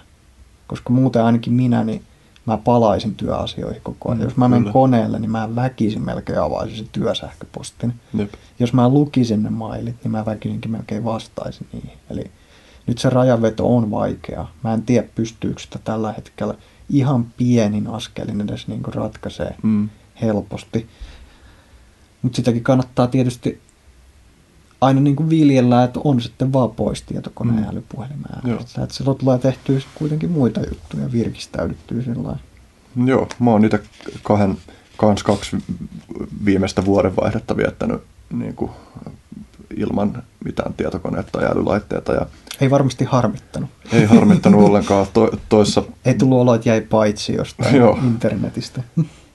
Toissa vuodenvaihteen vietin puolison kanssa Itä-Suomessa mökissä, jonka edestä kulkee joki, ja oli siellä sähkövalot, mutta niin kuin noin muuta, niin poltettiin takkaa siellä, saunottiin, luettiin kirjoja, soitettiin, käytiin kävelyllä. Se sujahti tälleen se aika, ja niin kuin se, jotenkin se, että, tai siis se on jännittävää, että kun ei ole siinä jatkuvassa virikepommituksessa, niin sit se niin kuin käy jotenkin yhä selvemmäksi, että miten helposti arki ilman noita masinoita kulkee. Ja siis ne hyvät puolet on ihan valtavia, mutta meillä ei ole vielä, me ollaan niin kuin tosi lapsuusvaiheessa yhteiskuntana ja jotenkin kollektiivina siinä, miten me suhtaudutaan näihin. Siis data monessa muodossa niin on vähän niin kuin sellainen saaste tällä hetkellä yhteiskunnassa. Se on nyt me ollaan ehkä semmoisessa murrosvaiheessa, että me ei vielä hahmoteta, että tätä pitäisi alkaa jotenkin niin kuin taklaamaan ja säätelemään ja meidän pitäisi tehdä kaikkia pikkujuttuja, että me ei esimerkiksi koko ajan saataisiin informaatio kaikesta, eikä me välttämättä koko ajan jaattaisi meidän henkilökohtaista informaatiota muille. Eli siihen täytyisi suhtautua semmoiseen pollution-ongelman. Joo, ja siis just, että mitä enemmän tästä keskustellaan, niin sitä todennäköisempää on, että ihmiset, joilla olisi kykyjä tehdä sille jotain, niin myös päätyy tekemään niin. Ja, niin kuin, ja just ton tyyppiset softat, kuin toi Cold Turkey, jonka mainitsin, on yksi hyvä vaihtoehto, mutta niin kuin niiden pitäisi olla saatavammilla ja niiden pitäisi olla jotenkin itsestään selvempiä. Ja mä niin kuin näen, että meidän kulttuurissa niin kuin pitäisi olla huomattavasti seksikkäämpää viettää tietokoneettomia niin kuin kausia niin silleen, että ihmiset kelaisivat, että se on siisti juttu. Vittu, miten makeata. Ja totta kai mä pidän niin kuin kerran kuukaudessa aikaa. Kyllä meidän mielestä on tota. On. Että ainakaan multa kysytään, ja jos mä vaikka sanon, että mua ei niin sunnuntain yleensä saa puhelimella kiinni, niin sitten kaikki on niin ok. Et ei se nyt varmasti kenellekään ole sellainen reaktio, että mä tekisin jotain tyhmää. Mä täytän itse ensi kesänä 30 ja mä aion mennä viikoksi Lemmenjoen kansallispuistoon. Enkä aio niin kuin pitää älypuhelinta mukana kyllä, koska se ei kuulu sinne. Se pitäisi olla vielä silleen, että se olisi helpompaa niin, että me voidaan olla meidän kodissa, jossa ne on saatavilla ilman, että ne oikeasti tunkee koko ajan meidän päihin. Joo. Ja niin kuin just se cold turkey softa, niin yksi kiva ominaisuus, jota siihen nyt on myös hiljattain tullut, mä en ole ehtinyt itse vielä testata, mutta siinä on mahdollisuus blokata koko kone määritellylle aikavälille. Ja sitä mä ajattelin kanssa testata, että just tuollainen esimerkiksi, että mitä jos oikeasti olisi silleen, että se on vaan fakta, että mulla ei ole älypuhelinta eikä mulla ole tietokonetta päällä sunnuntaisin koskaan. Mitä jos vaan niin tekisi tuolla tavalla? Miltä se tuntuisi jossain vaiheessa huomata elämänsä silleen, että olisi tietysti sillä, että maanantai ja keskiviikko on niinku päiviä, jolloin niinku tietokoneet voi olla käytössä ja kaikki muut päivät on sillä, että ei ole. Voidaanko me jonain päivän löytää itsemme niinku pisteestä, jossa meillä on oikeasti terveen tuntunen suhde noihin? Toivottavasti. Toivottavasti se ei ole se pelkkä se teknologia-ajurin, vaan nimenomaan se, että me pystytään heijastella meidän omia tavoitteita. Tai ainakin mitä mä itse mietin sen, että meillä on kuitenkin aika rajallinen aika viettää maapalloaikaa. Ja mulla ei esimerkiksi ole aikaa käyttää mun aikaa, että mä tarkastelisin vaikka kauheasti sosiaalista mediaa tai seuraisin uutisia tarkkaan joka päivä. Että se ei ole niin kuin well spent time siitä näkökulmasta, että jonain päivänä kuolin vuoden ja täytyy tarkastella taaksepäin. Käytinkö mä tämän ajan hyvin? Oliko nämä ne jutut, mitä mä todella halusin tehdä joka päivä? Ja kyllähän tota asiaa miettii moni ja haluaisi, että se heijastus näihin välineisiin, niin ehkä ne heijastuu vielä. Tuo on jännä, kun mä mainitsin aiemmin siitä, että monet, jotka kritisoi tätä meininkiä, on kasvanut tietokoneiden parissa, niin just se, että mä itsekin mietin, että mä oon joskus niin kuin, selvästi alle 10-vuotiaan saanut sen Broidin MSX:n käyttöön ja niin kuin naputellut sille ja nähnyt sen kehitysprosessin sieltä aika-alkumetreiltä lähtien, että miten tietokoneet on muuttunut ja ohjelmistot on muuttunut ja miten ne on alkanut tunkeutua ihmisten elämään ja miten ne on alkanut tulla silleen, että silloin kun mä olin pieni, niin tietokoneharrastajat oli kuitenkin niin kuin niitä vähän kummallisia tyyppejä ja niin kuin nyt se ei vaan ole sillä tavalla. Mä esimerkiksi tuossa pari tai viikko sitten kuulin niin kuin, autossa keskustelun niin kuin kahden, en tiedä, olisiko ne ollut vaikka 16-vuotiaita tyttöjä, niin keskustelun, jossa ne keskusteli siitä, että mikä on kunkin niistä niin kuin lemppari-läppärimerkki. Niin se oli jotenkin semmoinen juttu, joka havahdutti mut siihen, että miten paljon tämä on muuttunut. Tai yksi juttu, joka havahdutti siihen, että miten paljon suhde tietokoneisiin on vaan muuttunut. Et en mä olisi voinut kuvitellakaan, että tavalliset tytöt, jotka ei ole erityisesti tietokoneharrastajia, tai näin mä oletin ainakin, niin kävisi tuollaista keskustelua vaikka 15 vuotta sitten. Mä luulen, että se keskustelu teknologiasta kehittyy tosi nopeasti, koska mäkin olen kuullut monien yllättäviä henkilöiden, mitkä ei ole teknologia-alalla, sattuu olemaan vielä niin semmoisia ei-teknisiä naishenkilöitä, niin saattaa sanoa yllättäen, että heitä oikeastaan ärsyttää, että heidän älypuhelimessa on edes nettiselain. Että se ei tuota oikeasti heille lisäarvoa. Että voiko tämän poistaa? Ikävä kyllä sitä ei pysty poistamaan Androidista ainakaan sillä lailla, mutta siitä, ihmiset miettii näitä, että hetkinen, että se, että mulla on selain tässä puhelimessa, niin itse asiassa häiritsee mua enemmän, kun tuottaa lisäarvoa, koska harvemmin mulla on oikeasti akuutti tarve tarkastaa kaikkia asioita heti mun puhelimella. Eli toi suunta, tulevaisuuden suunta mun mielestä aika selkeä, kun kaikki miettii noita jollain tavalla. Ja mä näin itse asiassa Aamulehdestä joku kuukausi sitten semmoisen kyselyn. Aamulehti kysyi, että tunnetko, että sosiaalisesta mediasta olisi enemmän haittaa kuin hyötyä sinulle? 88% vastasi, että siitä on enemmän haittaa kuin hyötyä. Eli tämä ei ole niinku, ihan niinku semmoinen marginaalinen ajatuksen juoksu muutamalla ihmisellä, vaan kyllä tämä taitaa olla ihan valtavirtaa, että ihmiset miettii, että tähänkin kuluu nyt aikaa, eikä tämä nyt välttämättä tuota mulle joka päivä mielihyvää. Sitähän voisi mitata ihan niin kuin itsekin, että että sen jälkeen kun on käyttänyt jotain verkkopalvelua, oli se sitten joku videopalvelu tai Twitteri tai Facebook, niin onko se jälkifiilis semmoinen, että nyt on niin kuin mieliala parempi ja semmoinen olo, että on edistänyt tavoitteita, vai onko semmoinen olo, että mieliala on huonompi ja on niin kuin taantunut tavoitteista. Tätähän kannattaa testata minkä tahansa rutiinin kanssa jokaisen. Että jos on semmoinen olo, että tämä rutiini itse asiassa taannuttaa mua, niin silloin siihen kannattaa reagoida. Monethan tekniset palvelut on tommosia.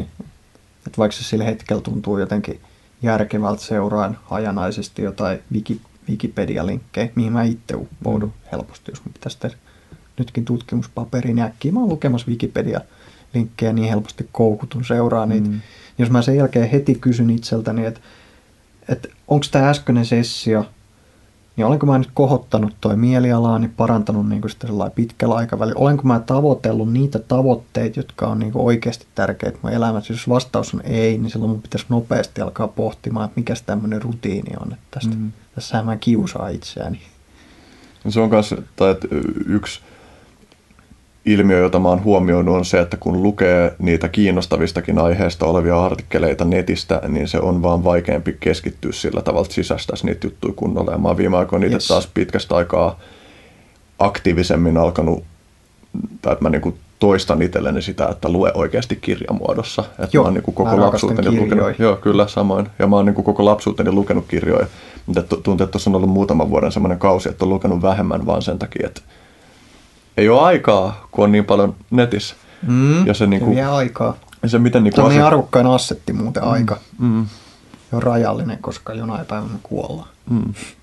No. Eli sitä kannattaa laskea sille arvo. Näin mä en mieti. Ja se haaste on niinku siinä, että yksi puoli, joka tuosta keskustelusta ehkä saattaa puuttua monesti on, että kun puhutaan niistä haittapuolista, niin sitten tavallaan täytyisi olla selkeämpi myös niistä hyvistä puolista, jotta hahmotettaisiin se, että miten me saadaan maksimoitua ne hyvät puolet ja niin kuin minimoitua ne huonot puolet. Se ei ole mitenkään itsestään selvää, mutta niin, selvästi paljon motivaatio siihen kuitenkin on johtaa. Niin kuin sanoit, tosi monet ihmiset tunnistaa sen tarpeen muutoksille. Mutta ylipäänsä tässä on kyse myös laajemmasta yhteiskunnallisesta muutoksesta, jossa me pohditaan kollektiivisesti sitä, että mikä on meille tärkeää ja miten me saataisiin luotua sellaisia yhteiskunnallisia rakenteita, jotka oikeasti edistää niitä juttuja, joita me pidetään arvokkaina. Totta, sitähän meidän niin tarvitsee tietysti. Ja paljon, mä uskon, että paljon siitä tyhjyydestä ja merkityksettömyyden tunteesta, jota ihmisillä on, niin kytkeytyy siihen, että meillä ei ole sellaista tekemistä, joka oikeasti puhuttelisi meitä syvältä, tai meillä nyt tarkoitan kollektiivisesti. Joo, ja mun mielestä meidän tekniset ratkaisut ei tällä hetkellä tue sitä hyvin. Et niiden ajurit ei ole niin kuin se, että lisättäisiin toi merkityksellistä tekemistä ihmisellä, vaan pikemminkin päinvastoin. Että ajurit on jotain melkein päinvastaisia tämän kanssa. Et esimerkiksi mun on ainakin kohtalaisen helppo tehdä vaikka lista asioista, mitkä on mulle merkityksellisiä ja joita mä haluaisin tehdä. Ja jos mä analysoin niitä, niin itse asiassa tekniset ratkaisut, mitä mä nyt käytän paljon, niin ne ei välttämättä tue näitä mitenkään. Monethan näistä on niin kuin jotain aivan yksinkertaisia asioita sillä lailla, että jos mä tekisin paperille, että mikä minulle on tärkeää, niin siellä voisi olla vaikka sillä lailla, että no okei, mä tykkään liikkua luonnossa. Jos mä analysoisin tähän, no miten tämä tietokone tukee tätä ratkaisua, no sit se on sillain, no se häiritsee sitä aika tehokkaasti, mutta ei tämä niinku suoraan tukea tälle tavoitteelle. Tai vaikka toi oman terveyden, monihan sanoo, että terveys on arvo, niin eihän meidän toi niinku informaatioteknologia nyt suoranaisesti tue sitä, että me paranneltaisiin meidän terveyttä, liikuttaisiin enemmän, vaan se enemmän ehkä ohjaa siihen, että okei, no mä katselen sitten tätä TV-sarjaa. Jossa käsitellään terveellisyyttä. Joo. Mä voisin etsiä sit informaatio. Toi on ainakin se itselle iso ansa. Pitäisi nytkin tehdä tutkimuspaperi eteenpäin. Se on itse asiassa hyvällä mallilla edistynyt, mutta siinäkin on iso ansa, että mä saatan syveltyä niihin detaljeihin ja etsiä vaan liikaa tietoa ja kuvitella, että mä ikään kuin tekisin jotain hyödyllistä tästä. Sillä lailla, että no nyt mä oon lukenut 12 paperia jostain detaljista. Ja sitten mä totean, että oikeastaan olisi riittänyt, kun mä olisin lukenut siitä yhdestä paperista niin kuin abstraktia päätelmät. Mm. Mutta helposti toi koukuttuu tällaisiinkin asioihin. Ja se tulee myös noissa. Eli se oma fokuksen ylläpitäminen siinä tärkeässä jutussa, että tämä on tieteellinen paperi ja se on aika lyhyt ja siihen tulee muutama viite tästä ja tästä, niin ei pysty helposti ylläpitämään verkossa, kun päätyy aina siihen, että haetaan lisää tietoa ja sitten on sellainen mielikuva, että tässä mukaan tekisi jotain hyödyllistä. Mm. No se on tosi kiehtova just esimerkiksi, kun lähtee vaikka mökkeilemään, jos sinä ottaa vaikka sen yhden kirjan mukaan. Sä tiedät, että sä et vaan voi rönsyillä siinä niin kuin lukemisasiassa. Sä et vaan voi rönsyillä. Ja se on lineaarisessa muodossa kirja. Siellä ei ole linkkeitä. Yeah. Ja siis kiinnostavaa, tai siis hyvin toimivaa siinä on myös se, että kun ruudut on itsessään jo addiktoivia, niistä on vaikea irtautua. Niin kirjassa paljon helpommin käy sille, että sä tunnistat, että missä kohtaa sun keskittymiskyky alkaa herpaantua ja sä menet tekemään jotain muuta. Mutta mä ainakin pystyn valvoa. Jos mä istun tietokoneen, mä pystyisin varmasti valvoa niin kuin monta vuorokautta putkeen. Joo, totta kai. Ja. Koukuttaa aivojen dopamiinijärjestelmä niin hyvin. Joo.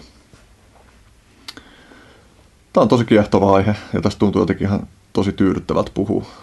On todellakin. Ja mun mielestä tämä liittyy yksityisyyteen ja tämä liittyy siihen, minkä takia yksityisyys on tärkeää. Sehän on niin kuin osa oman identiteetin ja oman ajatusten ylläpitoa. Ja nimenomaan se vaatii yksityisyyttä, jotta me voidaan niin kuin rakenteellisesti työstää meidän omia ajatuksia. Jos se olisi julkista, niin me ei pystyttäisi siihen.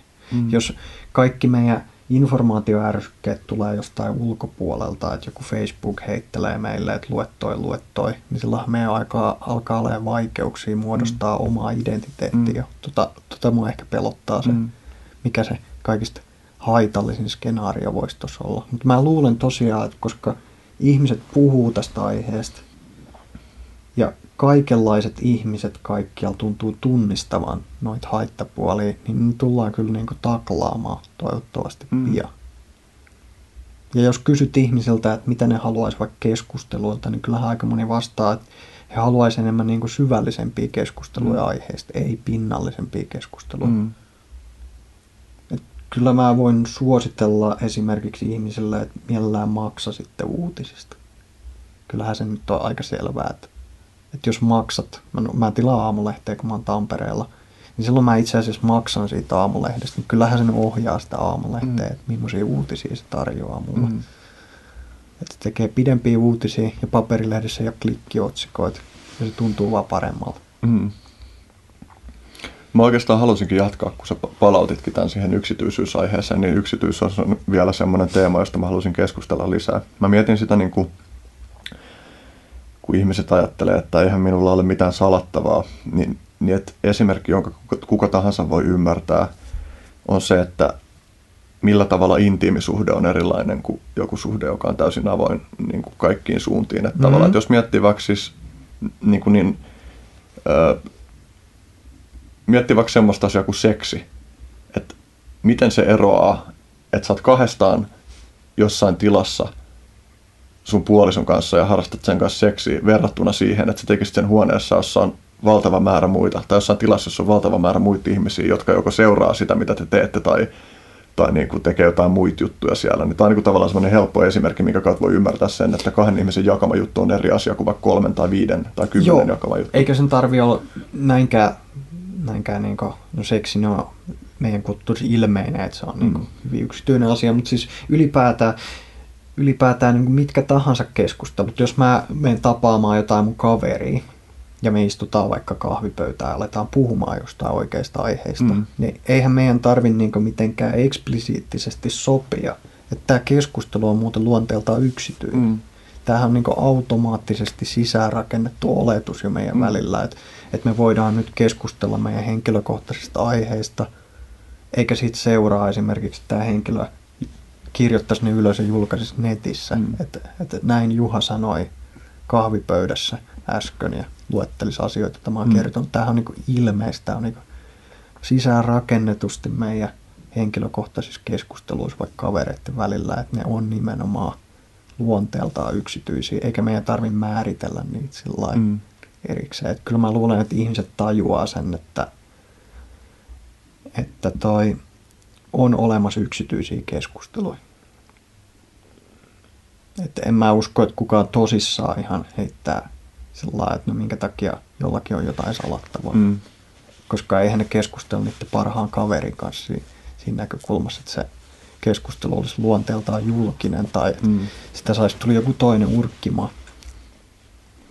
Niin, se jotenkin se vaan se sävy muuttuu täysin silloin, kun sä tiedät, että se on luottamuksellista. Ja tähän nähden on pelottavaa ja kiehtovaa, että miten tässä sitten vaikuttaa se, että meillä esimerkiksi on älylaitteita, jotka potentiaalisesti saattaa taltioida meidän tekemisiä tulevaisuudessa. Me varmaan voidaan olla huomattavasti hanakampia hyväksymään se, että esimerkiksi mä oon itse miettinyt joskus, että virtuaaliassistentti olisi tosi kätevä, joka jeesaisi mua niin kuin jossain käytännön asioiden hoitamisessa. Mutta tarkoittaako se sitä, että se kuuntelisi koko ajan, että se kuuntelisi mun muita keskusteluja, jotta se oppisi mun tavan käyttää kieltä ja niin edelleen. Ja sitten niinku se kysymys siitä, että mitä varmuutta mulla on siitä, että se ei päädy jonnekin, kaikki se taltioitu.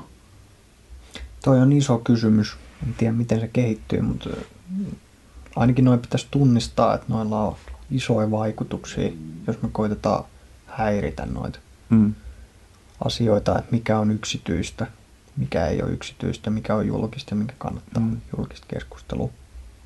Mä en tiedä, miten toi aiotaan ratkaista edelleenkään, koska se on teknisesti on niin helppo luoda järjestelmä, joka tallentaa kaiken.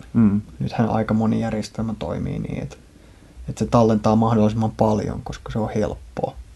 Ja jotenkin niin kuin jostain käytännöllisistä syistä sitten on kiva niin kuin analysoida mahdollisimman paljon dataa kerralla, kuin mahdollisimman vähän. Että se trendi on kyllä aina tallentaa vaan liikaa enemmän kuin liian vähän. En tiedä, mitä tuo ajetaan ratkaista. Onko sinulla ajatuksia siitä, että mitkä voisi olla edes niin kuin alustavia lähestymistapoja tuon purkamiseen tai ratkaisemiseen? No ensimmäinen kohta, että ihmisten kannattaa totta kai vaatia noita ominaisuuksia. Eli ei esimerkiksi hyväksyä sovelluksia, jotka lukee meidän viestejä. Että se voi olla ihan lähtökohtainen. Ja sitten jos ne välineet kieltäytyy tukemasta niitä asioita, jotka on meidän merkityksellisiä, meidän tavoitteet, niin silloin meidän kannattaa kyllä vaan kieltäytyä käyttämästä niitä. Tehdäänkö me niin? Tällä hetkellä me ei tehdä niin, mutta silloinhan me ei koskaan luoda sitä painetta luoda mitään vaihtoehtoisia järjestelmiä. Onko se uskottavaa, että suuri osa ihmisistä tai se riittävä massa ihmisiä vapaaehtoisesti valitsisi olla käyttämättä niitä vai onko sen tulta vastaan muualta? Ei sen tarvitse olla suuri massa. Miten mä oon tämän miettinyt, että kun... No esimerkiksi mä en käytä Facebookia. Mä oon vain yksi henkilö. Okei, mun vaimokaan ei käytä Facebookia. No me ei käytä Facebookia, on pari henkilöä. Niin tää aiheuttaa jo sen, että Facebookin tapahtumakutsun tekeminen alkaakin olla sillä lailla, että sitä ei välttämättä tee joku, koska se tietää niin jo, että nämä henkilöt ei näe sitä. Niin täytyy käyttää jotain toista teknistä keinoa tehdä se tapahtumakutsu. Eli se, että edes toi pieni joukko ihmisiä äänestää jaloillaan, niin sillähän on jo iso merkitys. Sen ei tarvitse olla enemmistö. Niin, mä sanoinkin vaan, että riittävä massa. Joo, eli se voi olla itse asiassa aika pieni määrä ihmisiä, jolloin se koko markkina huomaa, että itse asiassa toi esimerkiksi Facebookin tapahtumakutsuthan ei toimisi, jos sanotaan nyt 10% ihmisistä ei käyttäisi Facebookia, mitkä yleensä käyttäisi. Näin. Nykyään tosin Facebookissa voi lähettää tapahtumakutsun ihmiselle, joka ei ole Facebookissa ja se näkee sen. No mä en menisi sillä sivulla, että huomaisin, että väärä sivu. Ei sovellu, mutta siis käytännössähän sen ei tarvitse olla koko enemmistö. Kyllähän tämä toimii monessa muussakin yhteydessä, että ei tarvitse saavuttaa sitä 50%. Esimerkiksi toi, ja hyvin tehokkaastihan valtioiden välillä vaikka tuo verotus optimoituu sillä, että jotkut ihmiset äänestää jaloillaan. Tai joku muu tollainen seikka, että toi... Paljonhan puhutaan vaikka siitä, että Suomessa alkoholivero ei voi nostaa, koska jotkut ihmiset hakisivat Virosta alkoholia. Eihän se ole sillä lailla, että puolet suomalaiset hakisivat, vaan siellä on niin merkittävä prosenttiosuus, joka hakisi Virosta paljon alkoholia. niin toihan aiheuttaa heti paineita johonkin mekanismiin, että sen täytyy niin kuin mukautua. Eli se itse asiassa riittää, että on pieni joukko ihmisiä, jotka tunnistaa se ongelma ja sitten esimerkiksi käyttää jotain vaihtoehtoista välinettä kommunikaatioon. Silloin se pakottaa monet muutkin käyttää sitä välinettä. Niin on noissa pikaviestimissä nyt on jonkun verran nähtävistä, tai Signal tai Telegram tai WhatsApp, miten ihmiset on vaihtanut niistä toiseen. Mä en tosin tiedä esimerkiksi siitä tällä hetkellä, että mikä on nyt, niin kuin mitkä on tällä hetkellä niitä turvallisimpina pidettyjä. Signaalia pidetään turvallisempaan, koska se on vapaa lähdekoodiprojekti, joten se on niin kuin tarkastettu hyvin pitkälle, että miten se salaa päästä päähän se viestiliikenne. WhatsApp ilmoittaa, että se käyttää samaa mekanismia kuin Signal, mutta sitä ei voi vaan varmentaa, koska sitä ei käytännössä pysty auditoimaan, että tekeekö ne oikeasti niin vai onko se joku takaportti. Toi Signaalihan suosii tietoturvaporukka juuri sen takia, että se pystytään auditoimaan, miten se toimii. Enpä ole sinnekään esimerkiksi omissa sosiaalisissa piireissäni mitään massamigraatiota nähnyt, vaikka niin kuin itsekin on se asentanut jossain vaiheessa, kun on niin kuin joku ihminen on ilmoittanut, että mä en enää aio käyttää Telegramia tai WhatsAppia. Mutta se, että noita tapahtuu isossa mittakaavassa, niin on... Jos miettii vielä tuota, niin että just esimerkiksi, että... Joo, mun mielestä markkinapaine kyllä syntyy. Mä mietin toista asiaa. Esimerkiksi toi joku vegaaniruokavalio. Niin se, että jos kaveriporukassa on yksi vegaani, niin sehän pakottaa kaikki muutkin valitsemaan ruokapaikan jo tietyllä tavalla. Tämähän on aika selkeä tilanne varmaan. Jos tämä kasvis syö sellainen, no sit vaan todetaan, että mennään semmoiseen paikkaan, jossa on tarjolla tai kasvisruokaa. Se pakottaa myös sen ravintolan niin kuin kilpailemaan sillä, että siellä on oltava sellainen annos. Tai muuten me menetetään, ei pelkästään yksi ihminen, vaan semmoinen yksi porukka saattaa mennä toiseen paikkaan. Eli kyllä se, niin kuin, se paine on siellä ja se varmaan syntyy vielä voimakkaammaksi. Joo, mä itse asiassa justiin luin ton Nassim Nicholas Talebin tekstin tuosta aiheesta, ja se puhui just siitä, että mikä se mekanismi on, että esimerkiksi vaikka kosher-ruoka on semmoinen, että useimmat ihmiset voi syödä kosher-ruokaa, se on niille mikään ongelma syödä kosher-ruokaa, jolloin ne vähemmistö, joka haluaa sitä, niin määrittää koko jengin. Kyllä. Ehdottomasti noin käy.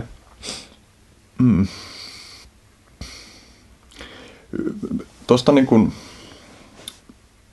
Kun mainitsit niin kuin avoimen lähdekoodin, niin teki vaan mieli, niin kuin me ei ole puhuttu mistään tähän liittyvästä sinänsä, mutta minua niin kuin kiinnostaa, että onko sinulla jotain näkemystä tästä, että kun paljon puhutaan avoimen lähdekoodin sovellusten hyvistä puolista, niin mitä huonoja puolia? Mitä huonoja puolia avoimessa lähdekoodissa?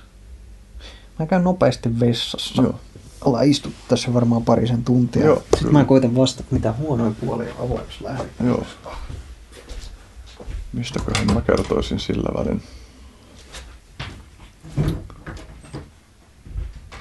Mä kerron sillä välin, että kun mä olin pieni poika, niin yksi mun unelma oli se, että mä opin koodaamaan ja alan koodaamaan pelejä. Nimenomaan pelien tekeminen oli kova juttu mun visioissa silloin. Varmaan sen takia, että silloin tuli pelattua tosi paljon pelejä ja harjoittelin hieman jotain alkeita basic-kielellä ja yritin jotenkin oma-aloitteisesti kokeilemalla opetella sitä. Mulla ei ollut mitään järkevää ohjekirjaa siihen silloin tai mitään semmoista, mikä varmaan sitten oli yksi syy sille, että se ei koskaan päätynyt kehittyä kovin pitkälle. Toinen syy on se, että ei ollut mitään sosiaalista niin kuin sellaista tukea. Ei ollut ympärillä porukkaa, jotka olisi koodannut, jolta olisi voinut oppia juttuja. Mutta joo, mä en sitten lopulta päässyt koskaan sen pidemmälle kuin, että mä tein jotain alkeellisia monivalinta tekstiseikkailupelin tynkiä jollain Amiga Basicilla tai QBasicilla. Se on kiinnostavaa jotenkin, mitä sen ajan myötä koodaamisen rooli yhteiskunnassa on muuttunut niin valtavan paljon, että se on tullut niin paljon keskeisempää asemaa. Silloin siihen aikaan kuitenkin koodaaminen oli vaan semmoinen jotenkin fringe-juttu paljolti, että niin kuin vaikka ehkä monet tai suuri osakin lapsista pelasi vaikka jotain tietokone- tai konsolipelejä, niin silti sitä koodaamista ei itsessään niin kuin taitona nähty kovin keskeisenä juttuna, mutta nyt kouluissakin enemmän ja enemmän opetetaan koodaamista. Ja olen sitä kyllä miettinyt, että olisi mielenkiintoista ja hyödyllistä opetella jotain näitä uudempia ohjelmointikieliä, joissa on ehkä panostettu siihen, että se kynnys on myös aika matala. Oh, säikähdin, kun ovi aukesi. Mä olin niin keskittyneenä. Höpötin tässä siitä, että miten mä pienenä unelmoin, että mä halusin siis kuorata pelejä aikuisena, mutta sitten se ei ikinä jotenkin realisoitunut, jotain GBasic-kokeiluja pidemmälle. Ja sitten mä puhun siitä, että miten koodaamisen rooli on muuttunut yhteiskunnassa sillä tavalla, että lapsiakin opetetaan koulussa koodaamaan. Ja niin kuin mitä sitten miettii, että itsellekin voisi olla hyötyä siitä, että olisi koodaustaitoja, vaikkakin sitten ne ei ole kyllä mitenkään puutetta kiinnostavista potentiaalisen hyödyllisistä taidoista, joita voisi opetella tässä vaiheessa elämää. Ainahan voi opetella koodaamaan, jos haluaa. Mm. Se on nykyään vielä helpompaa varmasti kuin sun lapsuudessa. Mm. Eli nyt olisi paljon helpompi tehdä joku yksinkertainen peli kuin 10 vuotta sitten, kun ohjelmointikielet ja ympäristöt on kehittynyt niin valtavasti. Jep. Joo. Sä kysyit, että mitä haittapuolia voisi olla niin kuin vapaasta lähdekoodista. No, mun tulee mieleen lähinnä ne seikat, että kaikki projektithan ei onnistu vapaa lähdekoodilla, jos ne on luonteeltaan semmoisia, että paras tapa toteuttaa ne on myydä suljettua softaa. Ja se on niin kuin tehokkain tapa saada sillä se rahoitus ja sitä kautta ihmisille työpaikkoja koodata sitä. Sehän ei toteudu aina. On tiettyjä ohjelmia, mitkä voidaan tehdä. Joko sillä lailla, että joku yritys maksaa, ihmisille ne koodaa avointa softaa ja niillä on joku toinen liiketoimintamalli siinä. Tai että ihmiset niin kuin vapaaehtoisesti koodaa sitä tai että on joku tämmöinen voittoa tavoittelematon säätiö, joka maksaa siitä, että tehdään vapaat softaa. Mutta on selvästi olemassa semmoisia markkinarakoja, että tässä niin kannattaa myydä nyt suljettua softaprojektia. Ja se on tehokkain tapa saada ne koodaajat. 10 äijää koodaamaan koko ajan tai naista koko ajan. Että se kaupallinen paine on tollainen. No silloin se ei vaan toimi avoimen lähdekoodiprojektin. Niin helposti justiin kaupallisissa projekteissa on myös selvä hierarkia, että on joku tyyppi, joka liidaa, ja ehkä tuollaisissa niin kuin hajautetuissa, joita helposti, jos on monen ihmisen tekemä avoimen lähdekoodi. Niin, kaupallisessa projektissa on se fokus yleensä hyvin tarkka, ja se on niin kuin myös semmoinen, mitä mitataan tarkasti, koska joka kuukausi täytyy maksaa palkkaa jostain, niin silloin se ei lähde rönsyilemään, että mitä me tehdään tässä, että selvästi jotkut asiat toimii kaupallisessa muodossa paremmin sen takia tehokkaammin. Yksi kiinnostava juttu, niin kuin oltais vieraanakin pari jaksoa sitten toi biittitaiteilija, koodaaja Visnut, ja hän on niin kuin kirjoittanut niin kuin siitä, tai esittänyt sen kysymyksen tavallaan siitä, että miksi myös monet avoimen lähdekoodin softat vaan niin kuin matkii tavallaan, että pyrkii tarjoamaan sen niin kuin ilmaisversion jostain jo markkinoilla olemassa olevasta softasta, niin onko se jotenkin vaikeampaa tehdä visionääristä niin kuin, tai lähestyä visionäärisesti niin kuin avoimen lähdekoodin softia sillä tavalla, että tulisi kokonaan uusi tapa tehdä joku asia? Vai onko se vaan niin, että joku Wordin peruskäyttöliittymä on niin pitkälle jalostunut, että... Siihen on varmaan käytetty niin paljon suunnitteluresurssia siihen pelkkää käyttöliittymäsuunnittelua. Että se on vaan helpompi kopioida ehkä sitten johonkin LibreOfficeen tai tällaiseen avoimen lähdekoodin Word-vaihtoehtoon. Samalla kuin käyttöliittymäsuunnittelu jossain älypuhelin-applikaatioissa on aivan keskeistä noin kaupallisilla toimijoilla, jollekin Applelle. Että ne käyttöliittymät toimii, ne on hyviä, ne on kauniita. Niin silloinhan ne kannattaa sitten vaan muiden niin kuin kopioida niitä ratkaisuja. Ja monesti myös ehkä jossain ohjelmistokehittelyssä voi olla se, että se voi olla hyödyllistä, että on joku yksi tyyppi, jolla on selkeä visio, jota muut on sitoutunut toteuttaa. Tavallaan just tuollaisessa hajautetummassa lähestymistavassa niin helposti ehkä semmoinen konsensuksen hakeminen, niin kuin ihan muihinkin juttuihin kuin koodaukseen liittyen, niin konsensuksen hakeminen voi myös niin kuin laimentaa lopputulosta. Tai... Joo, kyllähän toi... Erityisesti jos tehdään jotain isompaa projektia, niin hierarkiahan on tehokkaampi tapa kyllä johtaa sitä. Sellainen demokraattinen äänestys tai joku konsensus. Että se on. Onhan se, on ihan selvää, että jos katsotaan organisaatioita, niin tehokkaimmin rahaa käyttää jotkut semmoiset hierarkiset tehokkaat osakeyhtiöt. Että se ei ole tehokasta resurssia allokointia monesti, että kaikki saa äänestää ja tehdä mitä huvittaa. Varmaan helposti voidaan kuvitella, että jos meillä olisi ohjelma, niin siellä olisi paljon kehittäjiä, mutta sillä ei olisi mitään hierarkista johtoa, että kaikki lisäilisi sinne vaan mitä huvittaa ja laittaisi koodiin, niin kyllähän se, jos ei niillä satu olemaan ihan samaa visioa, niin kyllähän se aika nopeasti alkaa se ohjelma näyttää myös siltä, että siinä ei ole niinku yhtenäistä visioa, että mihin suuntaan tätä kehitetään. Tämä on ehkä semmoinen yksi yhteiskunnallinen aihe, josta mä toivoisin lisää keskustelua, niin kun ehkä syventämään sitä keskustelua siitä, kun tänä päivänä puhutaan tosi paljon siitä, että tai siis hierarkioita ja valtaa kritisoidaan ja niin kuin tuodaan paljon esiin sitä, että minkä takia hierarkiat on haitallisia, niin että missä tilanteessa, missä konteksteissa hierarkiat voi olla hyödyllinen juttu.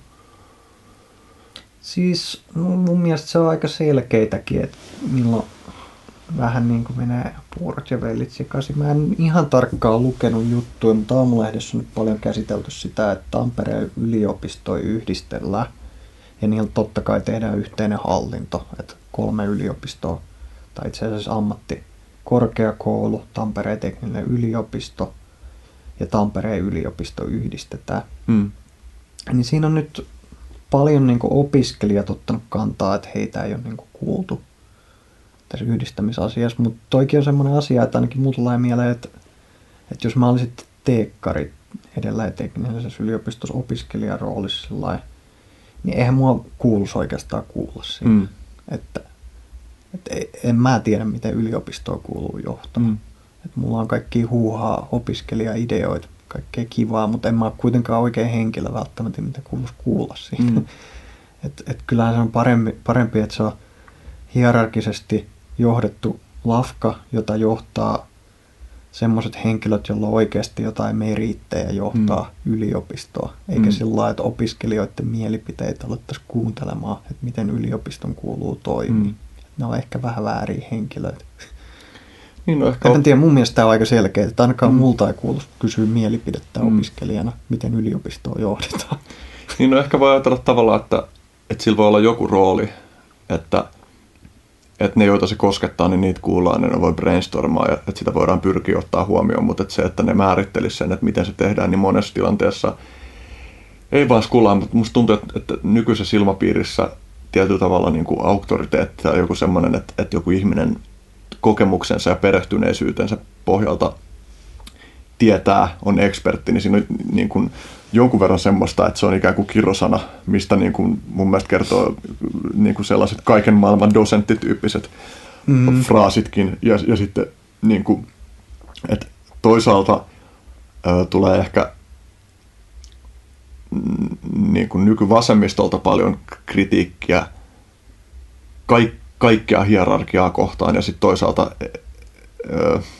mitä se nyt haluaa poliittisesti kuvaillakaan, mutta semmoinen niin kuin populistinen puhe, jossa niin kuin, joka on tavallaan semmoista niin kuin postmodernisti kyynistä niin kuin sillä tavalla, että justiin ajatellaan, että asiantuntijat on ihan niin kuin turhia tyyppejä, että niin kuin mitään professoreita tai muita tuollaisia ihmisiä ei tarvitse kuunnella asioissa, tai että se on yliarvostettua, että on joku tuollainen tittelin tuoma arvo, mikä siis tietysti joissain tilanteissa on tottakin, ja sitä voidaan myös väärinkäyttää, että ihmiset niin kuin pelkästään johonkin auktoriteettiin vedoten pyrkii hiljentämään erimielisyyksiä, mutta että tavallaan, että se on jollain tavalla tabu tai kirosana, että oikeasti ihminen, joka on käyttänyt puolet elämästään tai suurin osan elämästään onkin asian perehtymiseen, niin ettäkö se ei tietäisi siitä todennäköisesti enemmän.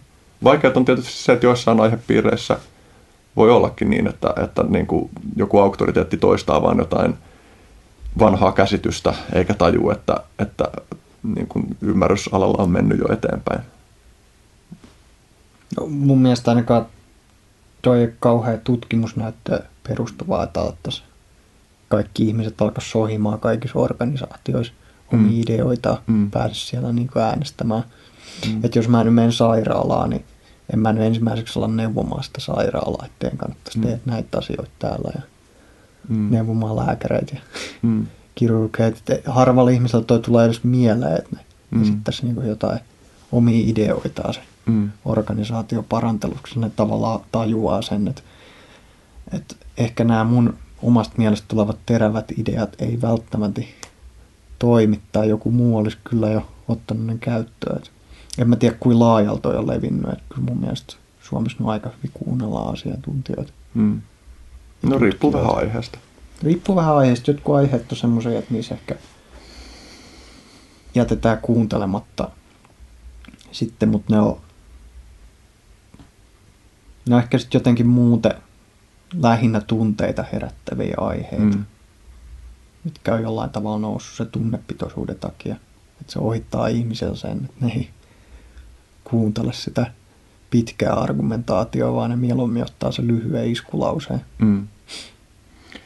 Niin, mä fiilistelen kyllä tätä Chestertonin aidan ajatusta, että jotenkin, että jos löydät niityltä aidan, jolla ei näytä olevan mitään ilmeistä käyttötarkoitusta, niin älä poista sitä aitaa ennen kuin olet selvittänyt, että miksi se on laitettu sinne. Niin, että tämä niin ajatus yleisemminkin, että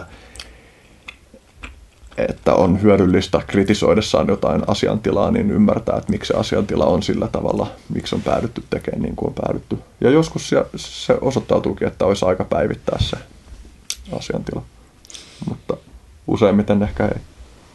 Ainakin teknisissä kysymyksissä monta kertaa ihmisillä on niin hyviä ideoita, vaikka ne kysyy, että miksi tätä ei ole toteutettu näin, tai voinko mä tehdä tämmöisen salauksen, tai eikö se olisi parempi, että torverkossa olisi enemmän solmui kuin se 3, niin kuin puhuttiin, että 4 on enemmän kuin 3, sillain. Sitten joutuu niin kuin vaan palaamaan siihen, että joo, että tätä on joku tutkinut tosi tarkkaan, se on päätynyt, että se 3 on hyvä luku, ja että sitä ei kannata ihan niin kuin pienellä ajatuksen juoksulla niin lähteä muuttamaan tässä tapauksessa.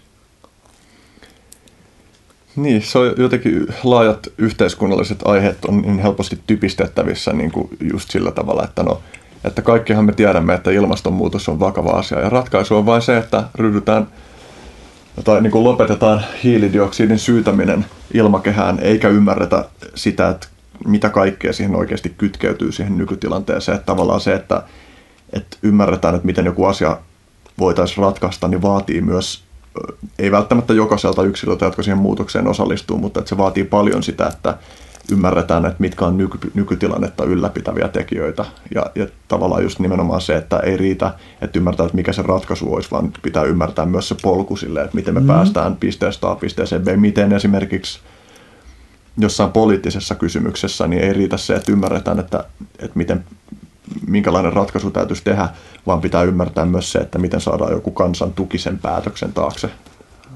Tuon tyyppisiä. Ja hyvät tavoitteethan ei millään tavalla niin kuin takaa hyvää lopputulosta.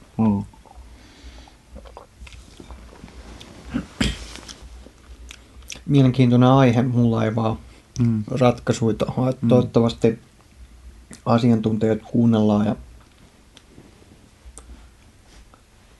kyllä ainakin itse koitan luottaa semmoisiin hierarkioihin, jotka on luotu vaikka, että Tampereen tekninen yliopisto, niin todennäköisesti se johto ja professorit tietää paremmin, miten sitä paikkaa kuuluu säätää eteenpäin kuin minä. Et mä menisin esittämään sen jotain omia ideoita, niin tämmöistä kaikkea voi tehdä, niin kyllä mä olisin väärä henkilö siellä. Et vähän seurasin outona joitain opiskelijoiden vaatimuksia, että niitä täytyisi kuunnella siinä yliopistojen välisen fuusion päätöksenteossa. Että mä en ole varma, onko ne oikeat asiantuntijoita siinä kertomaan. Mä en tiedä tästä tapauksesta mitään, niin mä en pysty ottaa mitään. Mä en oikein tarkkaan selvinnyt Aamulehden jutuista, että mistä siinä oli kyse. Siis yleisesti ottaen mä pidän sitä tärkeänä, että auktoriteetteja kyseenalaistetaan, mutta samanaikaisesti mä pidän välttämättömänä sitä, että vaikka niitä kyseenalaistetaankin, niin tai että tietyt jutut on sillä tavalla, kun ne on siksi, että ne toimii, ja sitten siitä tavallaan, että täytyy olla vapaus kyseenalaistaa, ja joskus se kyseenalaistaminen voi osua oikeaan, ja joskus on myös tärkeää, että sen kyseenalaistamisen seurauksena ryhdytään toimenpiteisiin, mutta ehkä niin kuin jotenkin voi sanoa, että on aika vaikea nähdä objektiivisesti sitä, että milloin tietyssä tilanteessa siihen on syytä, tai tavallaan silleen, että vaikka musta tuntuisi, että joku nykyinen rakenne täytyisi kumota, niin se, että musta tuntuu siltä ja että mun perehtymisen perusteella vaikuttaa siltä, että näin on, niin on aika vaikea arvioida sille, että miksi just mä olisin oikeassa ja kaikki ne muut, jotka on erilaisissa aihepiireissä sitä mieltä, että nykyinen tilanne täytyisi kumota, niin on väärässä. Sitten siinä on vielä se vaara, että toi kritiikin esittäminenhän on helpompaa usein kuin se, että esittää sitten, että no mikä olisi sitten toimiva järjestelmä tähän. Niin yksi aika hyvä avain tuohon on se, että tai mikä helpottaa silloin, kun on jotain kriittistä sanottavaa jossain, niin, ja mikä yleensä myös ehkä pehmentää ihmisten kritiikkiä, niin että jos lähtökohtana on se, että täytyy ymmärtää sen kritisoitavan tahon tapa katsoa asiaa ja kyetä selittämään sen niin kuin uskottavasti sellaisella tavalla, että tämä kritisoitava taho voisi olla, niin kuin todetaan, että joo, näin minä sen ajattelen. Niin siinä vaiheessa kritiikillä on huomattavasti enemmän pohjaa. Toi on hyvä lähtökohta. Onko tuolla joku nimi tuolla menetelmää? Mä oon kuullut sen useassa asiayhteydessä. Joo. Pitäisi kutsua, niin kuin esittää sen vastapuolen argumentti niin, että se vastapuoli sanoo, että noin mä sen asian ajattelen, jotta siinä olisi selkeästi tullut se kuva, että no mä oon perehtynyt tähän asiaan, mutta myös semmoinen, ehkä semmoinen hyökkäävyys poistuu sen jälkeen siitä. Se. Onkohan se niinku yksi termi taitaa olla ideologinen Turingin testi? Ideologinen Turingin testi? Ideologinen. Mikä? Ideologinen. Joo, eli pystytkö sä selittämään toisen ihmisen... Toi on hyvä. Joo, pystytkö sä selittämään toisen ihmisen katsomuksen hänelle sellaisella tavalla, että se menisi hänelle läpi autenttisena kuvauksena niin kuin hänen katsantomaailmastaan. Kyllä. Tota kyllä pitäisi viljellä paljon. Ehkä niin kuin vielä tässä alkaa ehkä olemaan pikkuhiljaa loppumetrit. Tämä on kulunut aika nopeasti tämä aika, mutta sellaista se on. Vielä tuosta niin kuin yksityisyydestä. Mun tekisi mieli jotenkin kysyä siitä niin kuin yksityisyyden ja läpinäkyvyyden suhteesta, että miten tavallaan niin kuin samanaikaisesti tai onko siinä ristiriitaa tai liittyykö siihen merkittäviä vaikeuksia, että yhteiskunnallisista niin kuin rakenteista ja niin kuin päätöksentekoprosesseista ja sellaisista niin kuin yritysten toiminnasta ja muista tuollaisista jutuista, että tulisi pyrkiä läpinäkyvyyteen, mutta samanaikaisesti vaalia yksityishenkilöiden yksityisyyttä?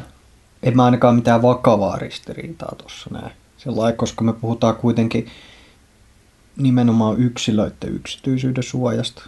Mutta samaan aikaan me voidaan vaatia kyllä organisaatioilta läpinäkyvyyttä. Eihän tässä ole mun mielestä ainakaan ristiriitaa. Jos ihan konkreettisesti puhutaan, että et mitä mä haluan, että verkossa vaikka ihmisten välinen kommunikaatio olisi sellaista, että sitä ei voi vakoilla. Se olisi tietoturvallista määritelmän mukaan. Jos me viestitellään jollain viestimellä, niin ulkopuoliset tahot ei pääse vakoilemaan, mitä me on viestitelty. Niin tämähän on kyllä ihan eri tilanne kuin se, että jos puhutaan vaikka, että hallinnon pitää olla läpinäkyvä. Eihän me itse asiassa siinäkään tarkoita sitä, että meidän pitäisi päästä lukemaan jokaisen henkilön viesteisiin organisaatiossa. Vaan me haluttaisiin vaan tarkastella sitä päätöksentekoa ja se, että se kertoo julkisesti lukuja.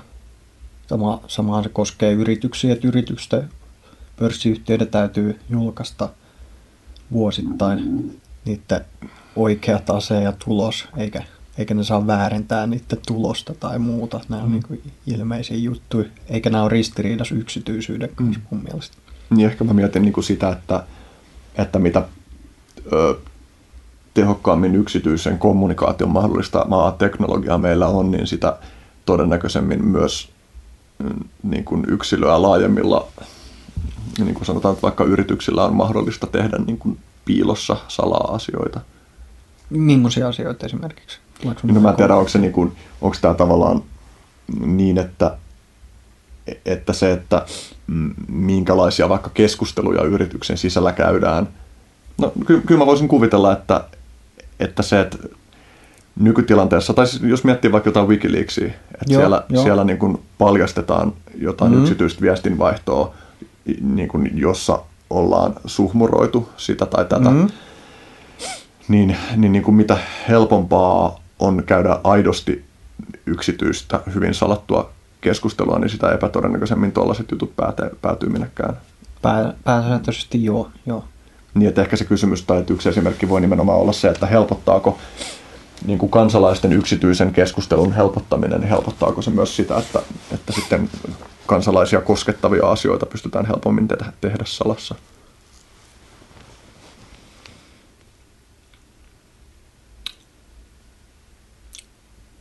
Mä en suoraan osaa vastata tuohon muuta kuin, että harvemminhan meillä on kuitenkaan sellaista ristiriitatilannetta, että me haluttaisiin läpinäkyvässä toimivassa yhteiskunnassa lähteä ensisijaisesti rajaamaan jotain oikeutta, jotta me tehtäisiin siitä parempia. Yleensä ne ratkaisut on vähän huonoja, jos koetaan parannella tilannetta poistamalla vaikka oikeuksia.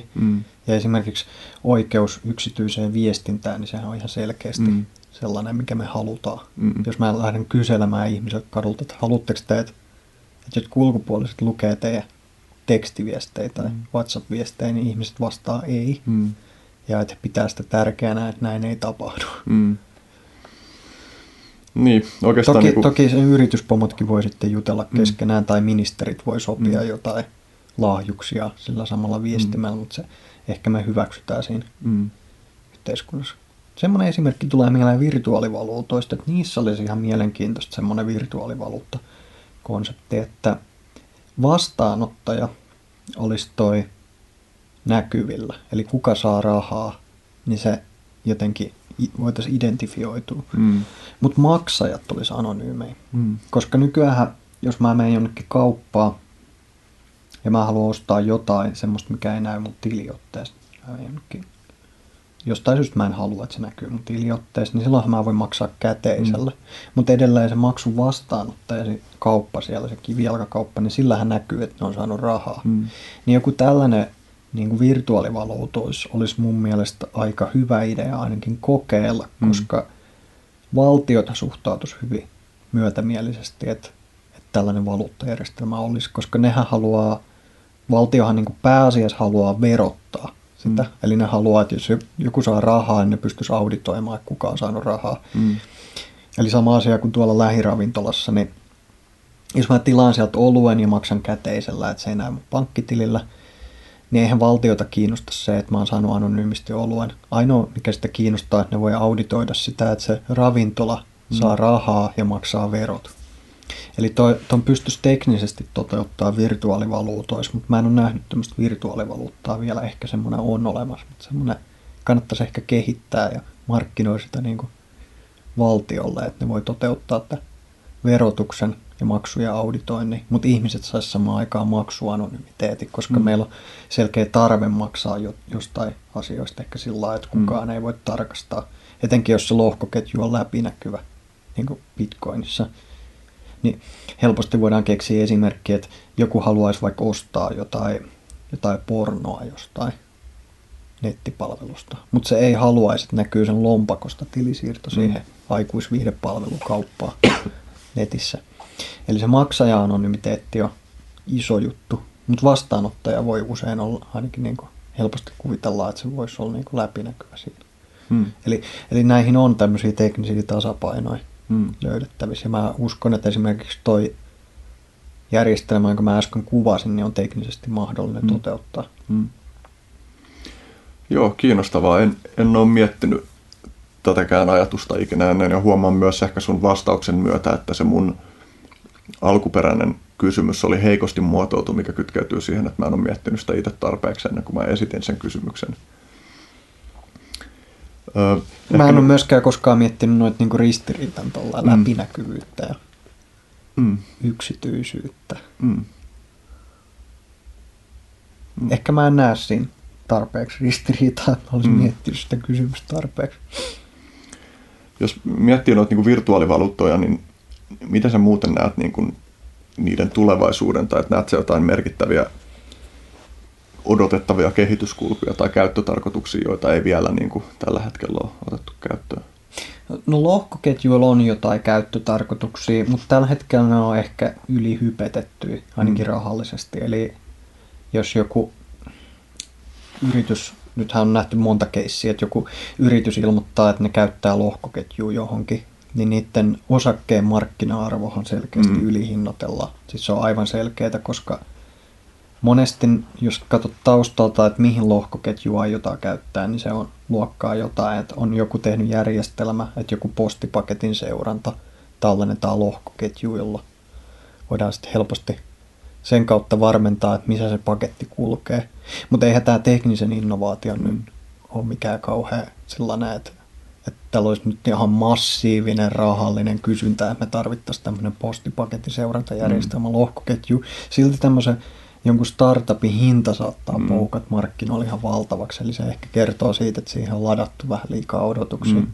Et mä en ole vielä nähnyt kovia esimerkkejä siitä, että lohkoketju mullistaisi maailmaa, vaikka tätä sanotaan monta kertaa. Mä en nähnyt vielä sellaista esimerkkiä, että oikeasti nyt niinku vaihdetaan, että nyt niinku todella kehitetään markkinoilla joku todella tärkeä ratkaisu lohkoketjuun perustuen.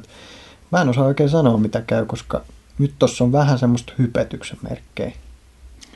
Toi Janne M. Korhonen, joka tutkii lohkoketjuja ja on myös ollut tässä podcastissa vieraana, niin hän puhuu just siitä, hän taas käyttää tällaista esimerkkiä, että onhan se siistiä, että paloautolla voi sekä niin kuin sammuttaa tulipalon että kastella mummon kukat, mutta se, että käytetään paloautoa tuollaiseen, niin ei ole kovin hyödyllistä, ja hän vertasi sitä niin kuin lohkoketjussa, että useimmissa tapauksissa, niin kuin, että on siistiä, että se voi tehdä näin, mutta se, että miksi se pitäisi tehdä lohkoketjulla, kun on jo niin kuin toimivampia lähestymistapoja. Niin...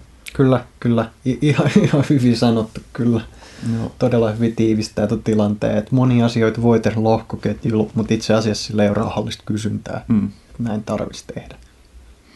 Tuosta niin kun, palaan sen verran vielä tuohon läpinäkyvyysaiheeseen, että täällä oli, mä pyysin siis ihmisiltä etukäteen kysymyksiä, joita voisi olla siistiä käsitellä tässä näin, niin yksi näistä kysymyksistä, joita mä sain, oli tällainen, joka käsitteli Edward Snowdenia, joka on niin kun pelännyt sitä, että hänen paljastuksensa unohtuisi, vaipuisi unholaan ja että hänen uhrauksensa olisi ollut turhia, niin että miten sä näet, että onko niin kun Snowdenin liittyen tai ylipäänsä, jos puhutaan niin kuin jostain paljastuksista, joita vaikka WikiLeaks tekee, niin onko niiden vaikutukset sellaisia, joita niiden tulisi olla, vai onko ne niin kuin ohitettu olkaa kohauttamalla? Ei niitä ainakaan ohitettua. Kyllä jos katsotaan ihan kahta yksinkertaista esimerkkiä. Eka on se, että toi HTTPS on yleistynyt tosi nopeasti kaikissa palveluissa. Eikä mene kuin muutama kuukausi, niin selain alkaa automaattisesti mun käsittääkseni isoimmat selaimet varoittamaan, että jos sivustolla ei ole HTTPS, niin ne merkkaa sen punaisella. Eli siitä on tullut vähän sellainen vaatimus jo, että jokaisen verkkosivun pitäisi olla HTTPS. Se on siirtynyt siihen. Ja kuten me tiedetään, niin HTTPS-sähän salaa toi sen verkkosivu ja käyttäjä välisen liikenteenvaihdon. Eli jos joku vakoilee sitä, niin se ei täsmällä ottaen näe muuta kuin sen, että sä oot yhteydessä siihen verkko-osoitteeseen, mutta se ei näe, mitä tietoja siinä välillä liikkuu, tai se ei näe täsmällisesti, millä sivulla sä oot siellä alisivulla. Eli se HTTPS on yleistynyt nopeasti, ja siinähän on ollut Edward Snowdenilta iso vaikutus siihen. Mun käsittääkseni toinen, mihin Snowdenilla on ollut vaikutus, niin se, että pikaviestimis on yleensä nykyään automaattisesti jonkinlainen salaus. Eli jos joku tekee verkkovalvontaa, niin nykyisiä yleisesti käytettyjä noita verkkoviestimiä niin ei saa tehokkaasti vakoiltua enää verkossa, koska ne salaa päästä päähän päätelaitteelta sen tietovirran. Eli noin kaksi asiaa ainakin on tapahtunut. No ehkä pienempiä asioita sen, että toihan vaikuttaa tapaan, jolla me puhutaan toi ylipäätään siitä, että mitkä on uhkamallit. Et ennen jotain Snowdenin tietovuotoja, niin esimerkiksi tietoturvatutkijoilla oli semmoinen pelko takaraivossa ja tieto siitä, että on olemassa NSA. Sen budjetti on samaa luokkaa kuin Suomen valtion budjetti. Se on siis samaa miljardiluokkaa. En muista tarkkaan, puhutaan yli 50 miljardista dollarista. Että on olemassa tämmöinen vakoiluorganisaatio, jolla on budjetti valtava ja se keskittyy verkkoon. Ja sen työ on kerätä tietoa verkosta. Että ne varmaan tekee aika paljon, mutta ei ollut niin kuin varsinaisesti konkreettista näyttöä, mitä ne täsmällä ottaa ja tekee. Niin Snowdenin myötä nyt on ehkä hahmottunut se kenttä, millainen tollainen iso tiedustelupalvelu toimii. Ja tietysti Venäjän tiedustelupalvelu on vähintään yhtä pahaa maineinen varmasti ja muidenkin, niin se on ehkä tullut tietoturvakeskustelussa niin mukaan niihin uhkamalleihin. Että jos joku tekee vaikka, jos jotkut ihmiset nykyään alkaisi kehittämään mitä tahansa viestintä, niin kyllä niillä olisi jo siinä alkukeskustelussa se, että miten me tehdään tähän semmoinen uskottava salaus, että me voidaan sanoa, että tätä ei vakoile vaikka tiedustelupalvelu. Ja sitten ne miettii sitä, että tämähän on itse asiassa ihan tärkeä kysymys aika monelle ihmiselle, että muutenhan joku ei vaikka Iranissa suostu käyttää meidän viestintä, koska se on hengenvaarallista, jos se salaus on huono. Eli kyllä sillä on vaikutusta. Se on niin kuin tullut keskusteluun mukaan se aspekti. Eikä sitä tarvitse niin kuin arvailla, että onko tuollaista tiedustelua olemassa vai ei. Että siitä on todiste, että se on olemassa. Että se ei ole vaan foliohattuilua. Minkälaisia ajatuksia sinulla herättää keskustelu tästä suomalaisesta tiedustelulaista? No mä en ole niin kuin ensisijaisesti huolestunut suomalaisesta tiedustelusta, koska tällä hetkellä tilanne on se, että meidän verkkokäyttäytymistä valvoo useampi eri tiedustelupalvelu koko ajan, koska meidän verkkoliikenne menee useiden eri maiden läpi. Eli mitä tahansa palveluja me käytetään, niin potentiaalisesti mennään monen valtion läpi ja sitä vakoillaan siinä. Ja sitten toinen, että nämä suuryhtiöt, joiden palveluita me käytetään, niiden liiketoimintamalli on meidän vakoilu käytännössä, meidän datan kerääminen. Niin mä en ole niin kuin ihan ykkösaiheen huolestunut suomalaisesta tiedustelusta, koska se on sen tää niin kuin mun demokraattisen päätäntävallan alla vielä, että siihen mä voin vaikuttaa näihin ulkomaalaisiin tiedustelupalveluihin ja ulkomaalaisiin yrityksiin, niihin mä en voi käytännössä vaikuttaa mitenkään, ei niin kuin oikeastaan mitenkään, mutta sitten jos on kotimainen tiedustelu, niin se sentään on demokraattisen päätäntävallan alla. Ja mä tosiaan toivon, että näyttää siltä, että se tullaan toteuttaa, niin siitä tehtäisiin itse asiassa hyvin läpinäkyvä.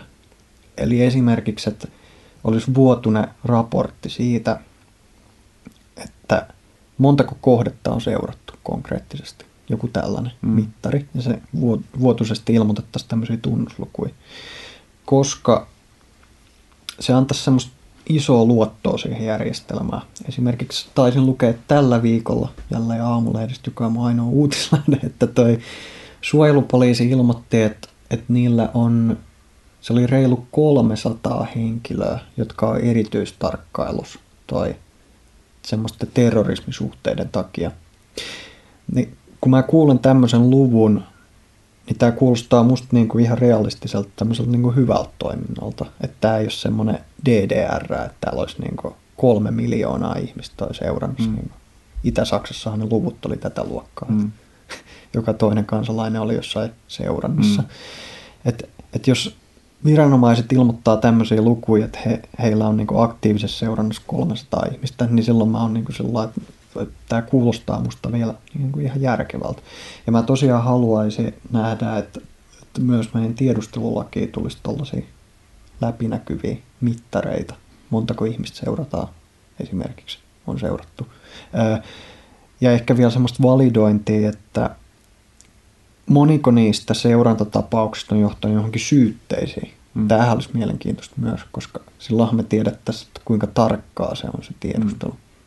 Ja tämä ei ole mun mielestä liikaa pyydetty. Ikävä kyllä nykyisessä lakitekstissä ei ollut vaatimusta tälle, mutta mä toivon, että esimerkiksi Suomen EFI lisäisi tällaista painetta, että siihen lakiin tulisi semmoista läpinäkyvää raportointia, miten se tiedustelu toimii. Ja onhan se totta kai niin kuin ihan kansalaisen näkökulmastakin ja lainsäätäjän näkökulmasta, koska eduskuntakaan ei näe enempää tietoa. Että jos vaikka Suomen tiedustelu pyytää lisää rahaa, niin olisihan se ihan hyvä, että ne päättäjät saisivat jonkun raportin, että mihin tämä perustuu, eikä vaan sillä lailla, että me tarvitaan lisää rahaa, koska yleensä julkisella toimijalla on tapan paisuttaa toimintaansa turhaa, jos ei niillä ole jotain sellaista valvontaa, että miten te käytätte nämä rahat.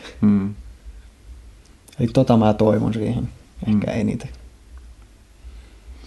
Yksi kommentti, joka tuli myös tähän niin kuin liittyen tuohon tiedustelulakiin, niin eräs henkilö jotenkin ilmaisi tällaisen näkökulman, että kun tällaisia lakeja säädetään, kun jotenkin tiedustelua helpotetaan tai valvontaoikeuksia lisätään, niin että se kohdistuu ensisijaisesti niin kuin vähävaraisempiin ja että ne, jotka on paremmassa yhteiskunnallisessa asemassa, saa jatkaa niin kuin toimintaa niin kuin ennenkin. En oikein tiedä, niin kuin mitä mieltä olisin tällaisesta näkökulmasta, mutta mun mielestä se oli ihan mielenkiintoinen perspektiivi.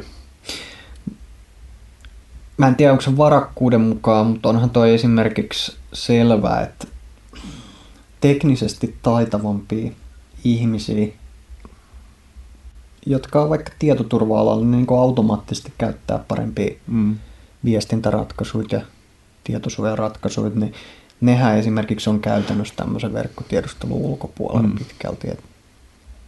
Että jos me otettaisiin vaikka jotain F-Securen työntekijöitä, niin suurin osa niistä varmaan käyttää todella turvallisia koneita, ne käyttää koko ajan jotain VPN:ää päällä, niin eihän tällainen tiedustelu saa juuri mitään, verkkotiedustelu ei saa juurikaan dataa tällaisten henkilöiden toimista verkosta. Voisin kuvitella, että F-Securen työntekijät olisi tällainen otos tai jonkun muun tietoturvayhtiön työntekijät, mutta sen sijaan ne saa erityisen paljon dataa ihmisistä, joilla on heikompi toi tekninen osaaminen tai välinpitämättömiä. Tässä on tietysti myös sellainen ongelma, että jos on pahantekijä, otetaan nyt vaikka kuin terroristi, joka haluaa peittää jälkensä verkossa, niin kyllähän se onnistuu. Mutta mä en ole varma, meneekö se niinku rahan mukaan vai meneekö se. Taitaa mennä enemmän sen osaamisen mukaan ja mielenkiinnon ja motivaatio.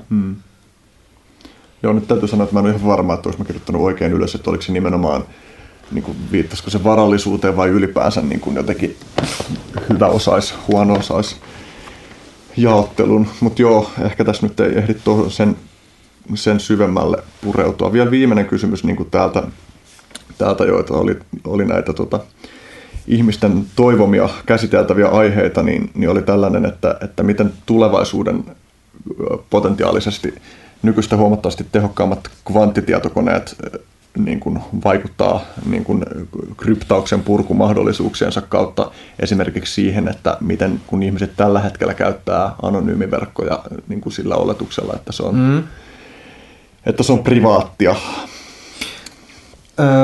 Tai kysymys oli, niin kuin, että toimivatko pimeän verkon käyttäjät liian huolettomasti ja jopa ylimielisesti? Mä vastaisin, että ei, koska toi kvanttitietokoneethan ei ole mikään semmoinen yleinen tapa purkaa kaikkia salauksia. Meillähän on salauksia, jotka kestää kvanttitietokonetta.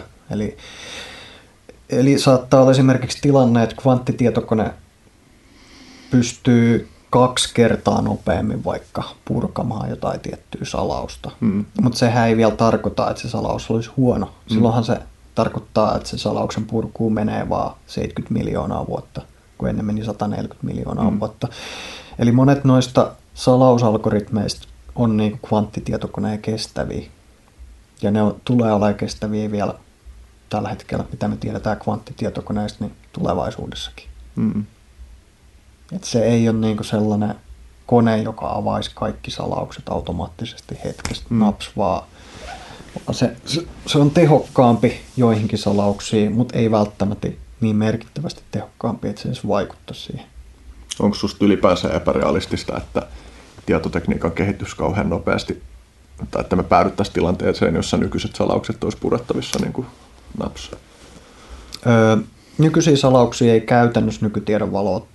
Nehän on niin kuin, jos katsoo millainen suunnitellaan salausjärjestelmä, niin sillähän annetaan nimenomaan takuu siitä, että se toimii myös hänen. Annetaan joku vuosimäärä. Me tiedetään, että nykytiedon valossa tämä on toimiva salausjärjestelmä vielä vuosikymmeniin päästä. Just sen takia, koska se olisi huono tilanne, että se ei pystyttäisi takaamaan, että minä vuoden tämä on niin kuin käyttökelvoton. Ja nykyiset salaukset on tosi hyviä, ne algoritmit ja ne on suunniteltu kestämään se, että laskentateho saa nousta räjähdysmäisesti. Et niissä on jopa sellaisia hienoimmat laskelmat, mitä mä oon nähnyt, niin joku on laskenut se, että jos kuvitellaan pienin mahdollinen toi transistori, millä voidaan kuvattaa ykköstä ja nollaa, niin se vaatii tilaa ja energiaa. Ja ne rajathan tulee itse asiassa ihan toi kvanttimekaniikasta, Heisenbergin epätarkkuusperiaatteesta. On pakko käyttää tietty määrä energiaa ja tietty määrä tilaa, jotta voidaan kuvata ykkönen tai nolla. Ja jos tutkitaan joitain nykyisiä salausjärjestelmiä, niin päädytään siihen, että vaikka joku rakentaisi toi fysikaalisesti nykytietämyksen mukaan tehokkaimman mahdollisen tietokoneen, niin se vaatisi silti niin valtavia määriä energioita purkaa järkevässä ajassa nykyisiä salauksia, että se ei onnistu siltikään. Eli tuolla on tuollaisia nykytietämyksen valossa niin hyvin tarkkoja fysikaalisiakin rajoja sillä, että salaukset toimii tulevaisuudessakin. Et mä en olisi huolissani siitä, että salaukset ei toimi tulevaisuudessa. Nykytiedon valossa ei näytä siltä, että niillä tulisi joku parasta ennen päiväys. Mielenkiintoista. En ole tiennyt, että salaukset, että nyt ollaan jo siinä tilanteessa, että joku tollainen raja, joka ei tule suoraan meidän teknologisesta tasosta, niin tulee vastaan. Sitä on mietitty. Joo. Mulla on rykelmä vakiokysymyksiä, joita mä esitän kaikille vieraille. Ennen sitä, jos tuntuu, että on joku näistä käsitellyistä teemoista, johon haluaisit vielä sanoa jotain ennen kuin siirrytään niihin. Niin mennään vaan eteenpäin. Mä haluan kuulla vakiokysymyksen. Ensimmäinen vakiokysymys on se, että minkälaiset asiat pelottaa sua? Minkälaiset asiat pelottaa mua? No, kyllä mä oon ehkä huolissani, jos ihan akuutisti miettii, että miten me kehitetään yhteiskuntaa semmoiseksi, että tulevaisuudessa kun automatisoidaan paljon työtä, niin miten ihmisille keksitään järkevää tekemistä päivisin ja vielä katsotaan tavallaan, että jokaisella on jotain merkityksellistä puuhaa ja että ihmiset ei ole kaikennäköisen haitallisen toiminnan parissa ainakaan, jos koneet alkaa tekemään ison osan työstä. Ja mun oma veikkaus on, että koneet automatisoi ison määrän työtä pois, myös asiantuntijatehtäviä, koska mä itse myös teen töitä tekoälyjen parissa, niin ne on pelottavia löytöjä huomata, että mä pystyn automatisoimaan oman työtehtäväni tekoälylle, koska ne on kuitenkin niin kuin asiantuntijatehtäviä. Jos niitäkin voi automatisoida, niin kyllä se niin kuin herättää kysymyksiä, että paljonko voidaan automatisoida vaikka seuraava 20 vuoden aikana. Ja silloin tärkeä kysymys on keksiä järkevää, merkityksellistä puuhaa ihmisille. Mitä mieltä sä oot sellaisesta vastaväitteestä, että ei ihmisille tarvitse mitenkään keksiä tekemistä, että kyllä ihmiset itse keksii tekemistä itselleen? No, kyllähän itsekin keksii, mutta ja tosiaankin monetko jää eläkkeellä, niin silloinhan ne liittyy moneen harrastusseuraan ja alkaa puuhaamaan kaikkea yleishyödyllistä. Mutta siinä on se kääntöpuoli, että jos näin ei tapahdu, niin meillä on todella, todella sekava yhteiskunta sen jälkeen. Niin, ehkä mä itse ajattelisin sen niin, että jos nyt haluaisi ilmaista jotenkin muuta kuin, että keksiä tekemistä, niin että pitäisi edistää sellaisia puitteita ja sellaista meininkiä, että olisi todennäköisempää, että mahdollisimman monet ihmiset löytäisi sellaista tekemistä, joka niin kuin ei ainakaan aktiivisesti rapauta muiden hyvinvointia tai edistä meidän elämäntavan kuormittavuutta tai niin poispäin. Mä uskon, että se kyllä ratkaistaan sillä lailla, että mulla on aika positiivinen näkemys siitä, että ihmiset kuitenkin haluaa puuhastella jotain hyödyllistä, vaikka niillä ei olisi töitä, niin niillä kyllä voidaan keksiä semmoista tekemistä, jota ne oikeasti haluaa tehdä, joka on niin kuin jollain tavalla niin itsellä merkityksellistä ja ei ole kenellekään haitallista. Varmasti löydetään sellaista.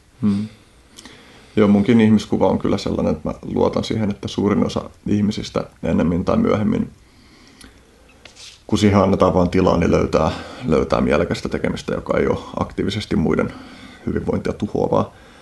Ja sitten mä uskon myös, että oma funktionsa yhteiskunnassa ja yksilön elämässä on joutilaisuudella ja se ei ole sinänsä mikään kauhea asia, että osa ihmisistä on tekemättä kummemmin mitään tai vaan näennäisesti vaan pelkästään kuluttaa. No siis varmasti osa ihmisistä tulee olemaan sillä tavalla, että se ei ole näennäistä, vaan että he konkreettisesti vaan kuluttaa koko elämänsä ajan, mutta mä uskon myös, että meidän yhteiskunta pystyy kestämään sen ja se ei ole niin kuin...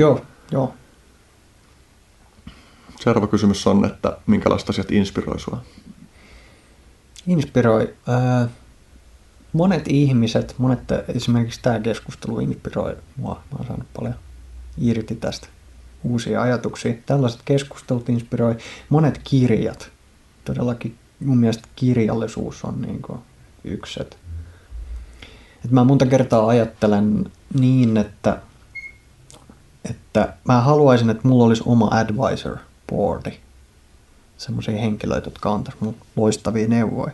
Mutta mä tavallaan saan sellaisen, jos mä luen toi järkeviä ihmistä hyviä kirjoja, koska silloin mä pystyn tavallaan katsomaan, että mitäs mä oikein ajatellut. Ja monta kertaa niin monista vanhoistakin kirjoista löytää semmoisia näkökulmia, jotka on tosi ajankohtaisia, että ei ihmiset ole ollut tyhmiä ennenkään. Ne on ajatellut tosi järkeviä asioita ja monet niistä on ajankohtaisia. Niin ne kyllä inspiroi monet kirjat, lukematon määrä kirjoittajia kirjoja, jotka mä näen tavallaan, että ne on toiminut vähän niin kuin mun advisoreina eri tilanteissa. Olisiko mitään kirjasuosituksia tai mikä on vaikka viime aikoina ollut semmoinen kirja, joka toivoisit ihmisten, useamman ihmisen lukemaan? Niitä on niin monta. Pitänyt monista. Mä varmaan päädyn sanomaan nyt listaan jotain klassikoita, koska täytyy mainita muutama. Mä oon tykännyt, mun on vaikea sanoa, että mikä on ollut täsmälleen juttu näissä kirjoissa, mutta semmoiset kirjat kuin esimerkiksi toi Markus Aureliuksen toi päiväkirja. Markus Aurelius oli 5. filosofikuningas Roomassa, Rooman keisari, viimeinen filosofikuningaksi kutsuttu. Hän kirjoitti itselleen päiväkirja. Se oli todella mielenkiintoinen lukea ja se käsitteli stoalaisuutta. Hän on tärkeimpiä stoalaisia kirjoittajia. Se oli mielenkiintoinen kirja lukea. Nyt mun tulee samasta kontekstista mieleen, niin myös toi Senekan kirjeet. Oliko hänen kaveri Lusiuksella? Senekan kirjeet Lusiuksella, toinen stoalainen kirjoittaja. Niistä on nimenomaan saanut monia aiheisiin, mihin me nyt puhuttiin, että miten kannattaa käyttää aikaa ja mistä asioista kannattaa niin kuin kuormittaa päätään, niin Senekahan kirjoitti tästä paljon. Myös Aurelius sillä lailla, että monet asiat on hyvin turhia ja turhamaisia, jos ajattelee sitä, että toi oma elämä on niin kuin aika lyhyt aika. Ja silloin kannattaa kyllä miettiä, miten käyttää päivänsä ja mitä rutiineita aikoo puuhastella. Noin tulee mieleen. Olen kyllä tykännyt monista muistakin kirjoittajista. Mä tykkäsin Friedrich von Hayekin kirjoista. Käsittelee paljon, minkä takia oikeastaan talouteen liittyen kirjoja. Mä tykkäsin tosi paljon toi Ralph Waldo Emersonin esseestä Self-Reliance, 21-sivuinen essee. Et jos joku haluaa lukea lyhyen tekstin, niin se on tosi hyvä essee. Se käsittelee taas sitä, että käsittelee oikeastaan autenttisuutta, eli sitä, että ei voi olla muuta kuin oma itsensä. Jos haluaa olla joku toinen henkilö, niin tekee ison virheen, koska ainoastaan voi olla se, mitä itse on. Vaikea helittää köyden lauseen. Sellainen hieno lainaus kuin toi Envy is ignorance and imitation is suicide. Missä ehkä se Emersonin pointti on siinä, että jos on kateellinen muille ja yrittää vaikka imitoida muuttua toisiksi ihmisiksi, niin se tekee niin kuin semmoisen tietynlaisen henkisen itsemurhan, jos tavoite on muuttua toiseksi ihmiseksi. Se oli mun mielestä aika syvällinen essee, joskin vaikeaselkoinen ja monikäsitteinen sikäli, että tämä mun tulkinta on varmaan vaan yksi tulkinnoista, mikä nousi. Mutta varmasti semmoinen essee, että se herättää eri ihmisiä erilaisia mielenkiintoisia tulkintoja. Joo. Kiitos näistä, Nari. Mä luulen, että erityisesti täytyy laittaa toi Markus Aureliuksen kirja lukulistalle, koska mä törmäsin hiljattain siihen. Se konteksti taisi olla se, että myöskin otin lukulistalle kirjan nimeltä The Obstacle is the Way, jossa mä muistelin, että siinä on justiin ollut taustana, että tyyppi on lukenut tuota Markus Aureliuksen kirjaa, ja The Obstacle is the Way nimensä mukaisesti myöskin niin kuin jotenkin käsittelee semmoista stoalaista lähestymistapaa elämän haasteisiin ja tuolla tavalla. Mielenkiintoinen kirja, koska se on kirjoitettu itse itselle. Mm. Eli se kuningas on kirjoittanut itse itselleen ohjenuoraa, mitä sen kuuluu tehdä. Sen ajatus oli se, että se kirja tuhottaisi, kun se kuolee. Se on sen päiväkirja, ei niin kuin sillä lailla, että normaalisti jos joku kirjoittaa kirjan, niin se koittaa kommunikoida jollekin jotain ajatusta. Tämä kirjassa ei koiteta kommunikoida muille ajatuksia, tämä on vaan itselle ohjenuoraksi kirjoitettu. Eli sikäli se on hiukan uniikki kirjakin. Mm. Joo. Seuraava kysymys kuuluu, että minkälaiset asiat on muovannut sinua siksi henkilöksi, joka saat nyt? No edelleenkin varmaan useat eri ihmissuhteet. No totta kai ympäröivä yhteiskunta, koulutus erityisesti. Totta kai mä oon käynyt monen vuoden teknillisen yliopistokoulutuksen läpi. Ehkä tänä vuonna teen väitöskirjan loppuun, niin sillähän täytyy olla valtava vaikutus. Myös toi varmaan niin kuin ihan suomalaisuus. Mä ehkä huomaan sen, että mä tykkään tehdä tosi suomalaisia juttuja. Että mä niin kuin kalastan, veneilen, liikun luonnossa, talvisin hiihdän, puuhan tällaisia, nämä on hyvin niin kuin ehkä perisuomalaisia harrastuksia. Että sillä täytyy olla iso vaikutus, että mä oon juuri Suomessa. Ehkä sitten semmoiset muut tapahtumat elämässä, kuten kun mä olin töissä Yhdysvalloissa, niin silloin ehkä ollut iso vaikutus. Se oli siitä positiivinen muisto jotenkin koko Kaliforniassa oleskelusta, että se oli jotenkin miellyttävä ilmapiiri ja hyvä reissu olla siellä töissä. Jos asiat sujuu optimaalisella tavalla, niin minkälaisessa suunnassa sä menet 5 vuoden päästä? 5 vuoden päästä? No silloin mä oon ehdottomasti valmistunut tekniikan tohtoriksi. Käy yksi tavoite. Toisaalta mä oon niin todennäköisesti onnistunut myös mun työssäni, etenee tosi hyvin ja päässyt siinä tekemään uusia juttuja ehdottomasti 5 vuoden päästä. Ja toivottavasti oon myös viisastunut jotenkin ihmisenä ja ehtinyt tutustua enemmän ihmisiä ja maailmaa ja kaikkea. Viimeinen kysymys, tai viimeinen kohta. Toivotus. Voit toivottaa jotain ihmislajille. Ihmislajille toivotus. Ehkä paras toivotus, mä voin suunnata se kameralla, niin on tehdä semmoisia asioita, jotka kokee, että ne on merkityksellisiä.